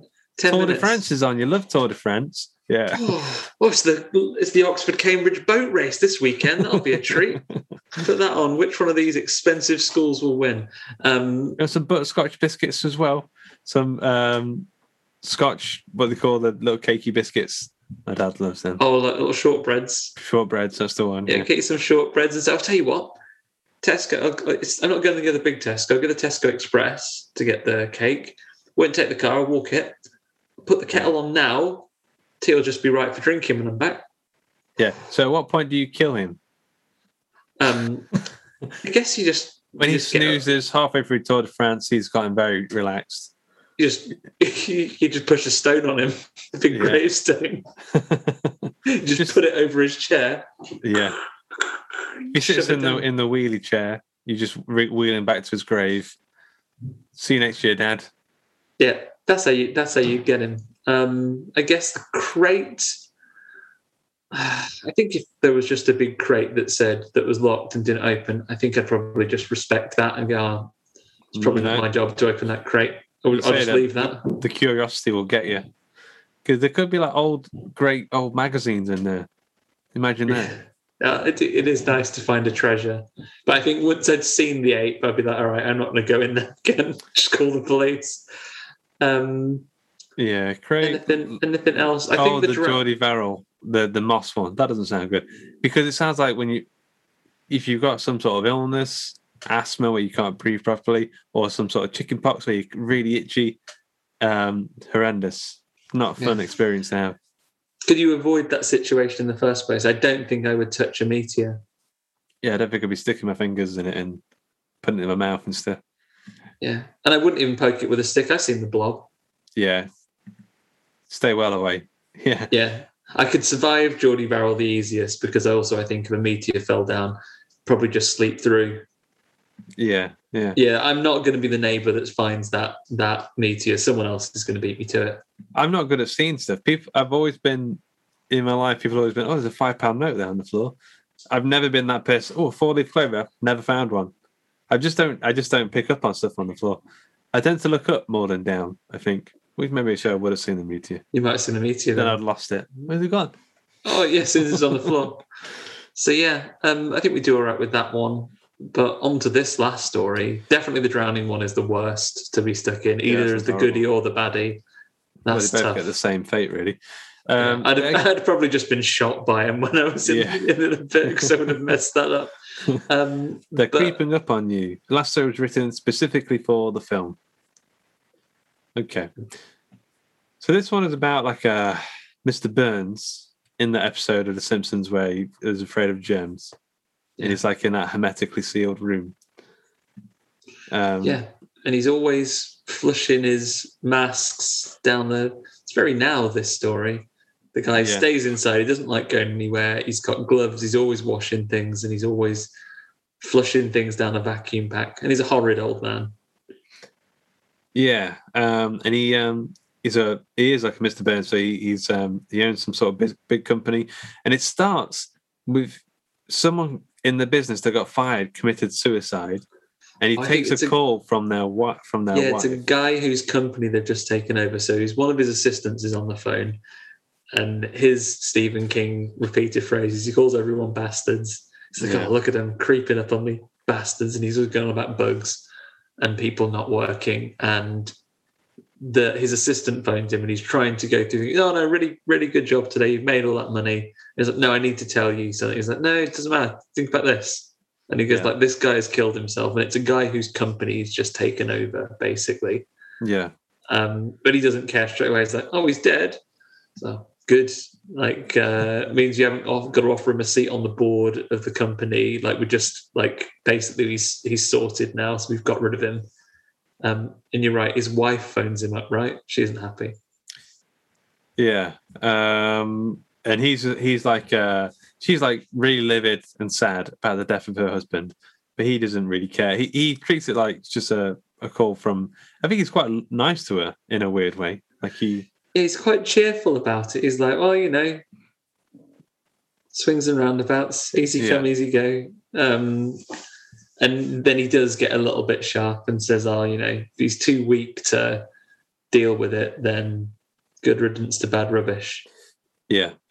Um, and he starts to see cockroaches randomly appearing in his in his. We don't really get cockroaches in England. No, I've, I've never had a cockroach. Have you had a cockroach? no, I don't think I've seen. Not in this, not in this country. I've encountered them. At a zoo, I've seen them. They have little Oh, bug oh houses. yeah, I've encountered them abroad, like uh, in terms of swarms. Actually, it wasn't cockroach. I, I saw some cockroaches when I was in Malaysia. We were staying at a place unexpectedly. Um, basically, we were going to this island, and the day we were traveling to there, we hadn't really got a firm agenda on our plan. So we'd like got a lift with someone across the country, and we'd stopped in this town where we'd catch this boat to this island we were going to go and visit but it was like a religious festival day on the day we were traveling. So we got there and the boats weren't running, so we couldn't get there till the next day. And also the festival um, fast. It was a one of fasting, so no restaurants were open. Yeah. Um, so we found a place to stay, um, and it was it, it cost nothing, and it was and it was fine. And we'd we'd been out and like scoured the streets until we found like a garage where we could buy some food. Um, so we'd gone back there with our you know with our with our like boiling pot noodles and stuff like that to just eat something for this night. We're just going to bunker down and then go to the island in this morning. And there were two beds in this um, this place, and there was this big cockroach turned up, and it was probably around the size of a computer mouse, Hmm. maybe a little bit, maybe a bit thinner, but like in lengthwise, the size of a of a, of a mouse like that. It would have been like that in your hand. And I thought, like, I'm not really one for, like, even like bugs and stuff. I'm not one for killing them normally Yeah. but this was this was too big. Gone too and I was like, I was like, I can't, I can't deal with this one. I can't catch it and let it go You- somewhere. You're probably still hungry at the same time, yeah, and, tired and exhausted. Yeah. And I can't sleep with this in the room. I'm gonna have to kill it. Um, Yeah. So I was creeping up on it. Name of the ti- name of the program there. I was creeping up on it with a shoe, and I was gonna smash him. And then just before I did that, Another It's person like- giant shoe got you instead. I no, mean, that's like not Christopher quite. Nolan short film. I think probably even even worse for my mental state. The like as I was poised over him to bash him, Oh, like the, the the wing casings opened and then like a huge pair of wings came out and it sounded like a fucking zeppelin. It was like and it took off and flew across the room.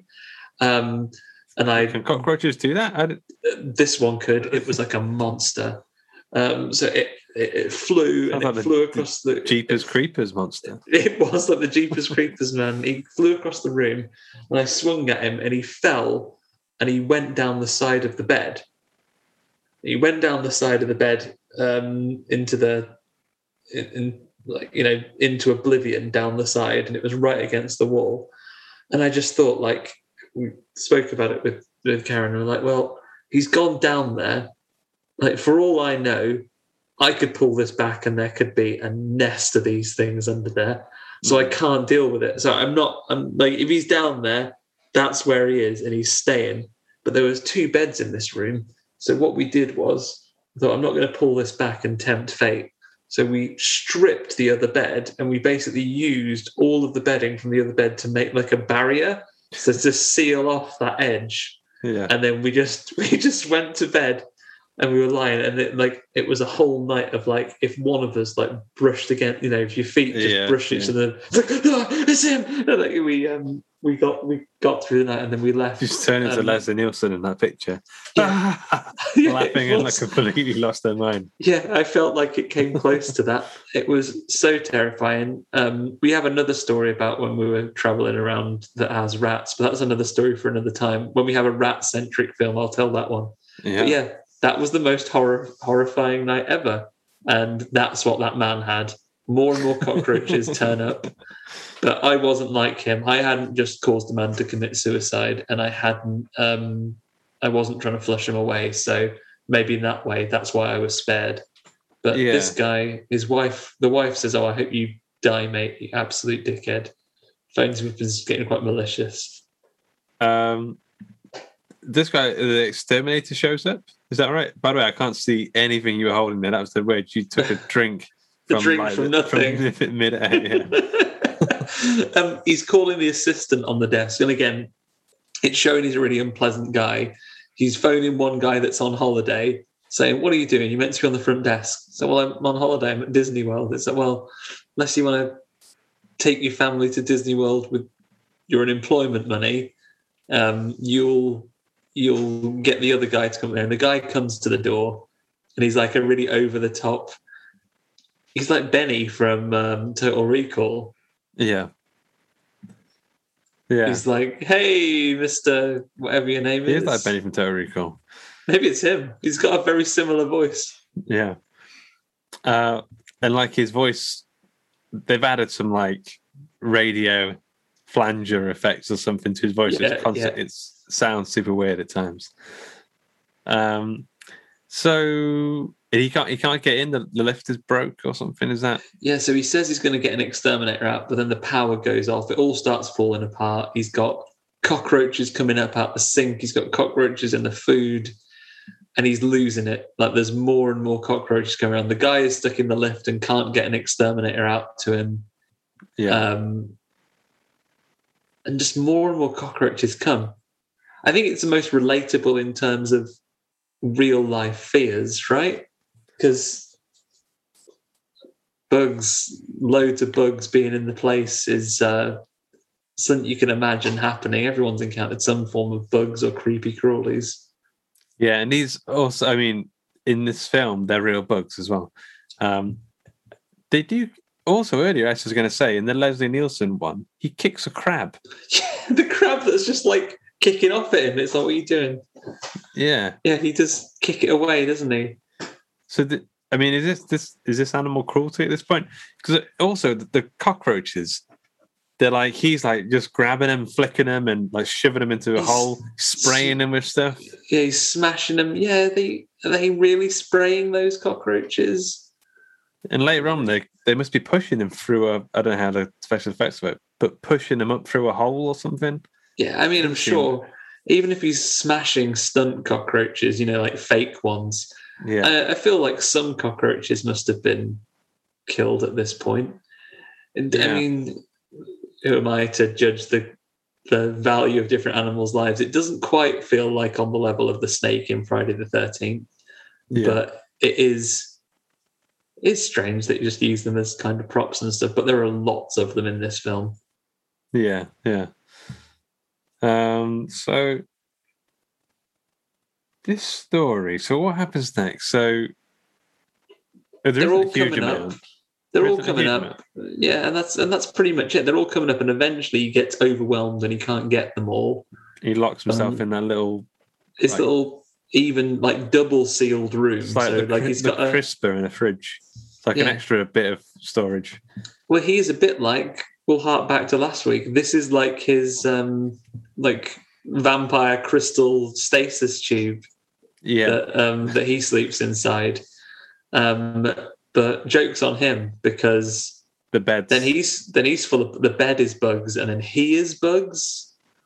It's weird because uh, it cuts to like the next morning, and then we just see him lying on the thing. The, the special effects are great, actually. Say, like we just see what looks like his real head, um, and we see like a bulge appear on his on his head, and like a blood starts to spurt, and then a cockroach erupts out of his head, and then I think it cuts to a dummy model, and it's got his exposed chest, and the cockroaches just erupt out of it. They're all Before out of we his know it- mouth, out of his nose. Before we know, it, it's completely. He's just like oh, like in a bath of cockroaches. Um, yeah, doesn't it? And also, the exterminator's like, I'm stuck in the lift. Uh, Oh yeah, it's the, it's, so it's oh yeah, he's come back up, hasn't he? So it's the guy from the concierge desk who's come up and said, "Are you in there?" And he's like copying him, saying, "Oh, these bastards creeping up on you, eh?" And um, yeah, obviously he's yeah, he'll be mortified when he realizes he's joking to a guy that's actually been got by those cockroaches. yeah. But um, yeah, they got him. it's not that's there's not a huge amount to that story, which is fair enough. It's basically a guy uh, gets cockroached. Yeah, Um, so possibly and then it we, was a curse, but we don't know. who knows? Uh, so the last bit is the epilogue, which um, oh yeah, has Tom Savini and some other guy as a garbage men, and they find a comic book on the floor. Um, and they oh they they're going through it, looking at the ads at the back, and they go, oh look a voodoo doll ad. And, ah, someone's already applied for that, and it's got like the uh, be the strong man on the beach advertisement thing Yeah, protect yourself. Anyway, uh, they go, oh, I like to read comic books, whatever. And then it cuts to the kid um, who's still in his bedroom. His dad's at breakfast and his kid's not come downstairs. And he's got like, oh, I've got a pain in my neck. Tom uh, Atkins, uh, Yeah. has got a creak, crinkly neck, I guess. Um, and then we realize that what's his flavor? old His- Billy. got a voodoo doll of his dad and he's like sticking it with pins and saying, This will teach you to take my comic books. Um, I don't think he kills him or anything, but No, he just sticks him with pins. I mean, it could be said that when he uh, when he said um, when he said earlier he wants his dad to like burn in hell and suffer. Ironically speaking, Luke, he wasn't joking about that. See what I did there? the um, yeah, um, he was he was neither joking or Joe Hill about it. He um, he was uh, he was serious. He wanted to punish his dad, and so he has, but in a fun way. He's not going to die. Um, we, we guess so. We don't know. I mean, it might escalate from here. Yeah, The the, next time creeper seems dad- to approve, though. The next time the dad says he's grounded, the next time, well, you're drinking the air again. The next Yeah. time his dad uh, says, You've got to turn off your cartoons because the Tour de France is on, as you, as you know, all dads love, um, which never happened to me in my life at all. I was trying to watch Teenage Mutant Ninja Turtles, and dad's like, No, Tour de France on, so that's the TV. Take, we only have one TV in the house. Three days that thing goes on. There's nothing but Tour de France on. I'm pretty sure it's on pause. Like there's nothing, nothing happens on the TV when the Tour de France is on. Anyway, uh, so what was I saying? Um, and then it escalates, and this time he, he just goes, "Right, Dad, you like the Tour de France, do you? I'm gonna tear you a new pair of pants or something." And he uh, Yeah, twist his legs right off. twists his legs off. Yeah. Yeah, yeah, yeah. You could, you could do. We don't, we don't know. I wonder. It's been a while since I've seen. This is definitely the one of these I remember the most. I remember there's a good one in the second Creepshow, but I don't know if Joking and Stanley return or whether it's got a different framing device. Is it? Oh, is it the raft? Yeah, the raft is the best one on the second one. That's the one I know. I've not seen Creepshow two. Oh, the raft is Yeah. a great short from it. We'll talk about it another time. But Yeah. um, yeah, And that's the end of it. that's the end. The end of the Uh, little um, little thing. I have some name game for you if you're ready. Oh, I'm ready. Pressure's on without Ben to answer Yeah. some of these. Well, this first one is another anthology film. It tells five terrifying tales inspired by college chums Mark and Jeremy as they share a flat in Croydon. Is it Peep Show? It is Peep Show. Well done. Peep Show, Uh, Creep Show. this other one was an anthology, also an anthology. It tells five terrifying tales inspired by a snow blizzard that came out of bloody nowhere. Um, is it Freak Snow? Freak Snow. Well done. uh, this next one is an anthology film which tells five terrifying tales inspired by a person who hasn't kept up with his or her credit payments and is being uh, hunted by the repossession people. They're going to kick him out. The Reap Possession. Well, I just call it repo, or Repo. As, as it's called on Channel 5, can't pay, we'll take it away. show. um, uh, next one is an anthology film which tells five terrifying tales inspired by a four-wheeled car that takes ages to get anywhere. Oh, a four-wheeled car that takes ages. Four-wheel drive car. A Most cars are four-wheel. I think that doesn't help you at all. It's a car that I've only eliminated a. Ro- a Robin Robin Reliant. I've- Any other car is still in play. Um, yeah, So it takes ages to get anywhere. Yeah. So Four-wheel drive. something, so something slow, Mhm. Jeep slow. Jeep slow. Yes. And this last one, it's an anthology film which tells five terrifying tales inspired by a place for the storage of large quantities of equipment, food, or goods. So It's like a place where you store a load of stuff. store, um, like in your house or commercially. Commercially, probably, to be honest, more. Yeah, a place, a place for the. This is quite hard, actually. A place for the storage of large quantities, like a big old place where you store a load of stuff. Oh, I'm heading down to the warehouse storage place. then into the warehouse storage place. Now this one's tough. People will be screaming at their listening devices. I'm sure. Going, fuck's sake, Andy, come on. Um, Um, no, I'm gonna have to pass. What is the? So, an anthology film tells five terrifying tales inspired by a place for the storage of large quantities of equipment, food, or goods. Is depot. Depot. I would have never got it. We've been here all night. Yeah, that's Um, hard. That's hard. Oh, very You- good. we need to rate the film. This is difficult. This is quite difficult, I must say, because you're essentially rating five films. Yeah. Tell you what, before we go into the ratings, what do you reckon? We've already talked about like what the, you know, which one you'd least and most like to be in. Um, best and worst of the Best of the okay. individuals. Yeah, okay. Well, I'll do the best. You do the best. Yeah. That is, yeah. Okay. Well, my favorite, uh, I'm going to say, um, the Tide one. Something to tide you over. Barely takes first place. Just takes first place. I would say over the crate actually. Although the crate's got such a long setup, that's the problem. Yeah, I think we're we're we're in agreement on that one. I think Tide You Over is probably my favourite because of those performances. Um, I think the performances carry the setup very well, and then the execution's very good.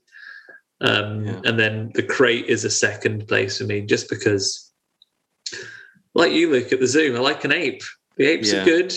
The apes, a- the apes really fun- good in it. It's a fun idea for a story of a guy luring an annoying wife to be eaten by an ape in a box. It's like a bonkers idea, but it's good. yeah yeah just get a divorce it's fine rather than kill someone Yeah.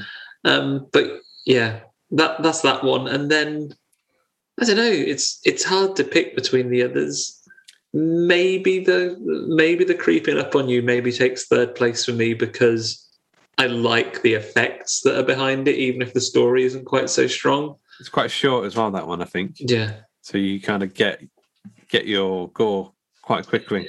it's quite punchy. And then maybe just to round it off i think maybe two and then one because Yeah. two two maybe feels a little out of place because it is more overtly a comedy thing but it's quite charming whereas the first one i found confusing Yeah, the first one's weird because it it doesn't I don't know, so there isn't really much to it really.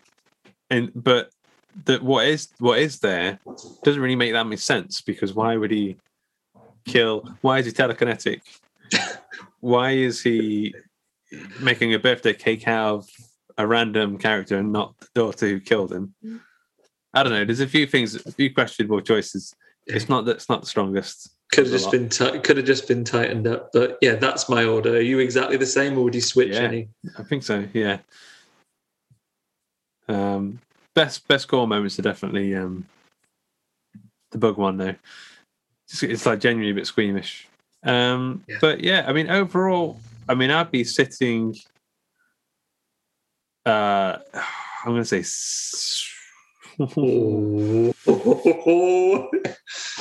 C plus. I'm going to go with. Alright. I feel like we've I feel like we've poisoned ourselves for B minuses. Well. I was going to go B minus. yeah, but I couldn't. I can't go B. It's not. It's not a B. I don't think. I don't think I've burned B minus quite as heavy as as you, Luke. So um, I've certainly done less episodes, so I've got some in the bank.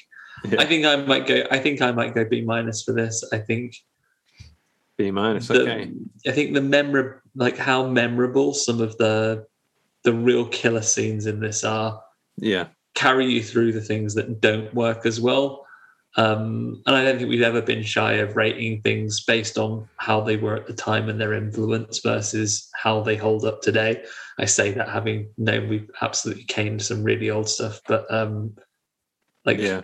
yeah, this is there's some fun to be had on this one, and I like it as an introduction to horror for you know for maybe some kids. And I like the comic book stuff. I'd love to be able to get my hands on some more of these classic Yeah. Me too. comics as well. Yeah. Might have to Um, Comixology before bed. Go and take the Kindle up, see what's on there. Do we know what's up next? I think this is the last one of this little section. This is the last one that's planned. I think we are due for because the Candyman's out next week. I'm touch and go whether I'll be able to go and see it in time because I'm away for the weekend. If we're all able to see it, is Candyman on the slate? If not, maybe something that we can watch quickly during the day um, that's on like video, and then we will, and then we'll do Candyman a week later. But Candyman is definitely up early for next month. Yeah, I'm really looking forward to it. Yeah, Super, and then super. anything else that we've got on the on the slate that we want to do quite soon? maybe we should open it to a vote, uh, but um, it has to be a quick one. I think. Yeah, I find. I guess if anyone's listening, we will think of a quick vote. Maybe by the time this goes live, just afterwards, we'll put the vote in there. You can vote for one of the films next next month if you're in the Facebook group. Yeah, yeah. There you go. Cool. All right. Um, thanks for listening. Uh, if you enjoyed the show, you can become a patron over at patreon.com forward slash hawk and cleaver. Thanks to Kovac Calman for our theme music. Thanks to ACAST for hosting the show. Uh, thanks for listening. You can go join the Facebook group Horror Hangout Board of Advisors. Uh, be sure to give it a rating and review in iTunes. Um, thanks to uh, co-host Andy for doing the right horror team. You go follow him on Twitter at, at AndyCT Writes. You've nailed it, Luke. Thank you very much. And I'm at Luke of Condor UK. Nice one.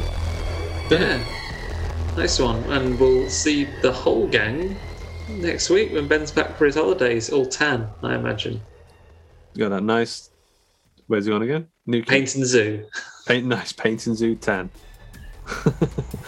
All right, talk to you a bit. Bye. See you next week, guys. Bye.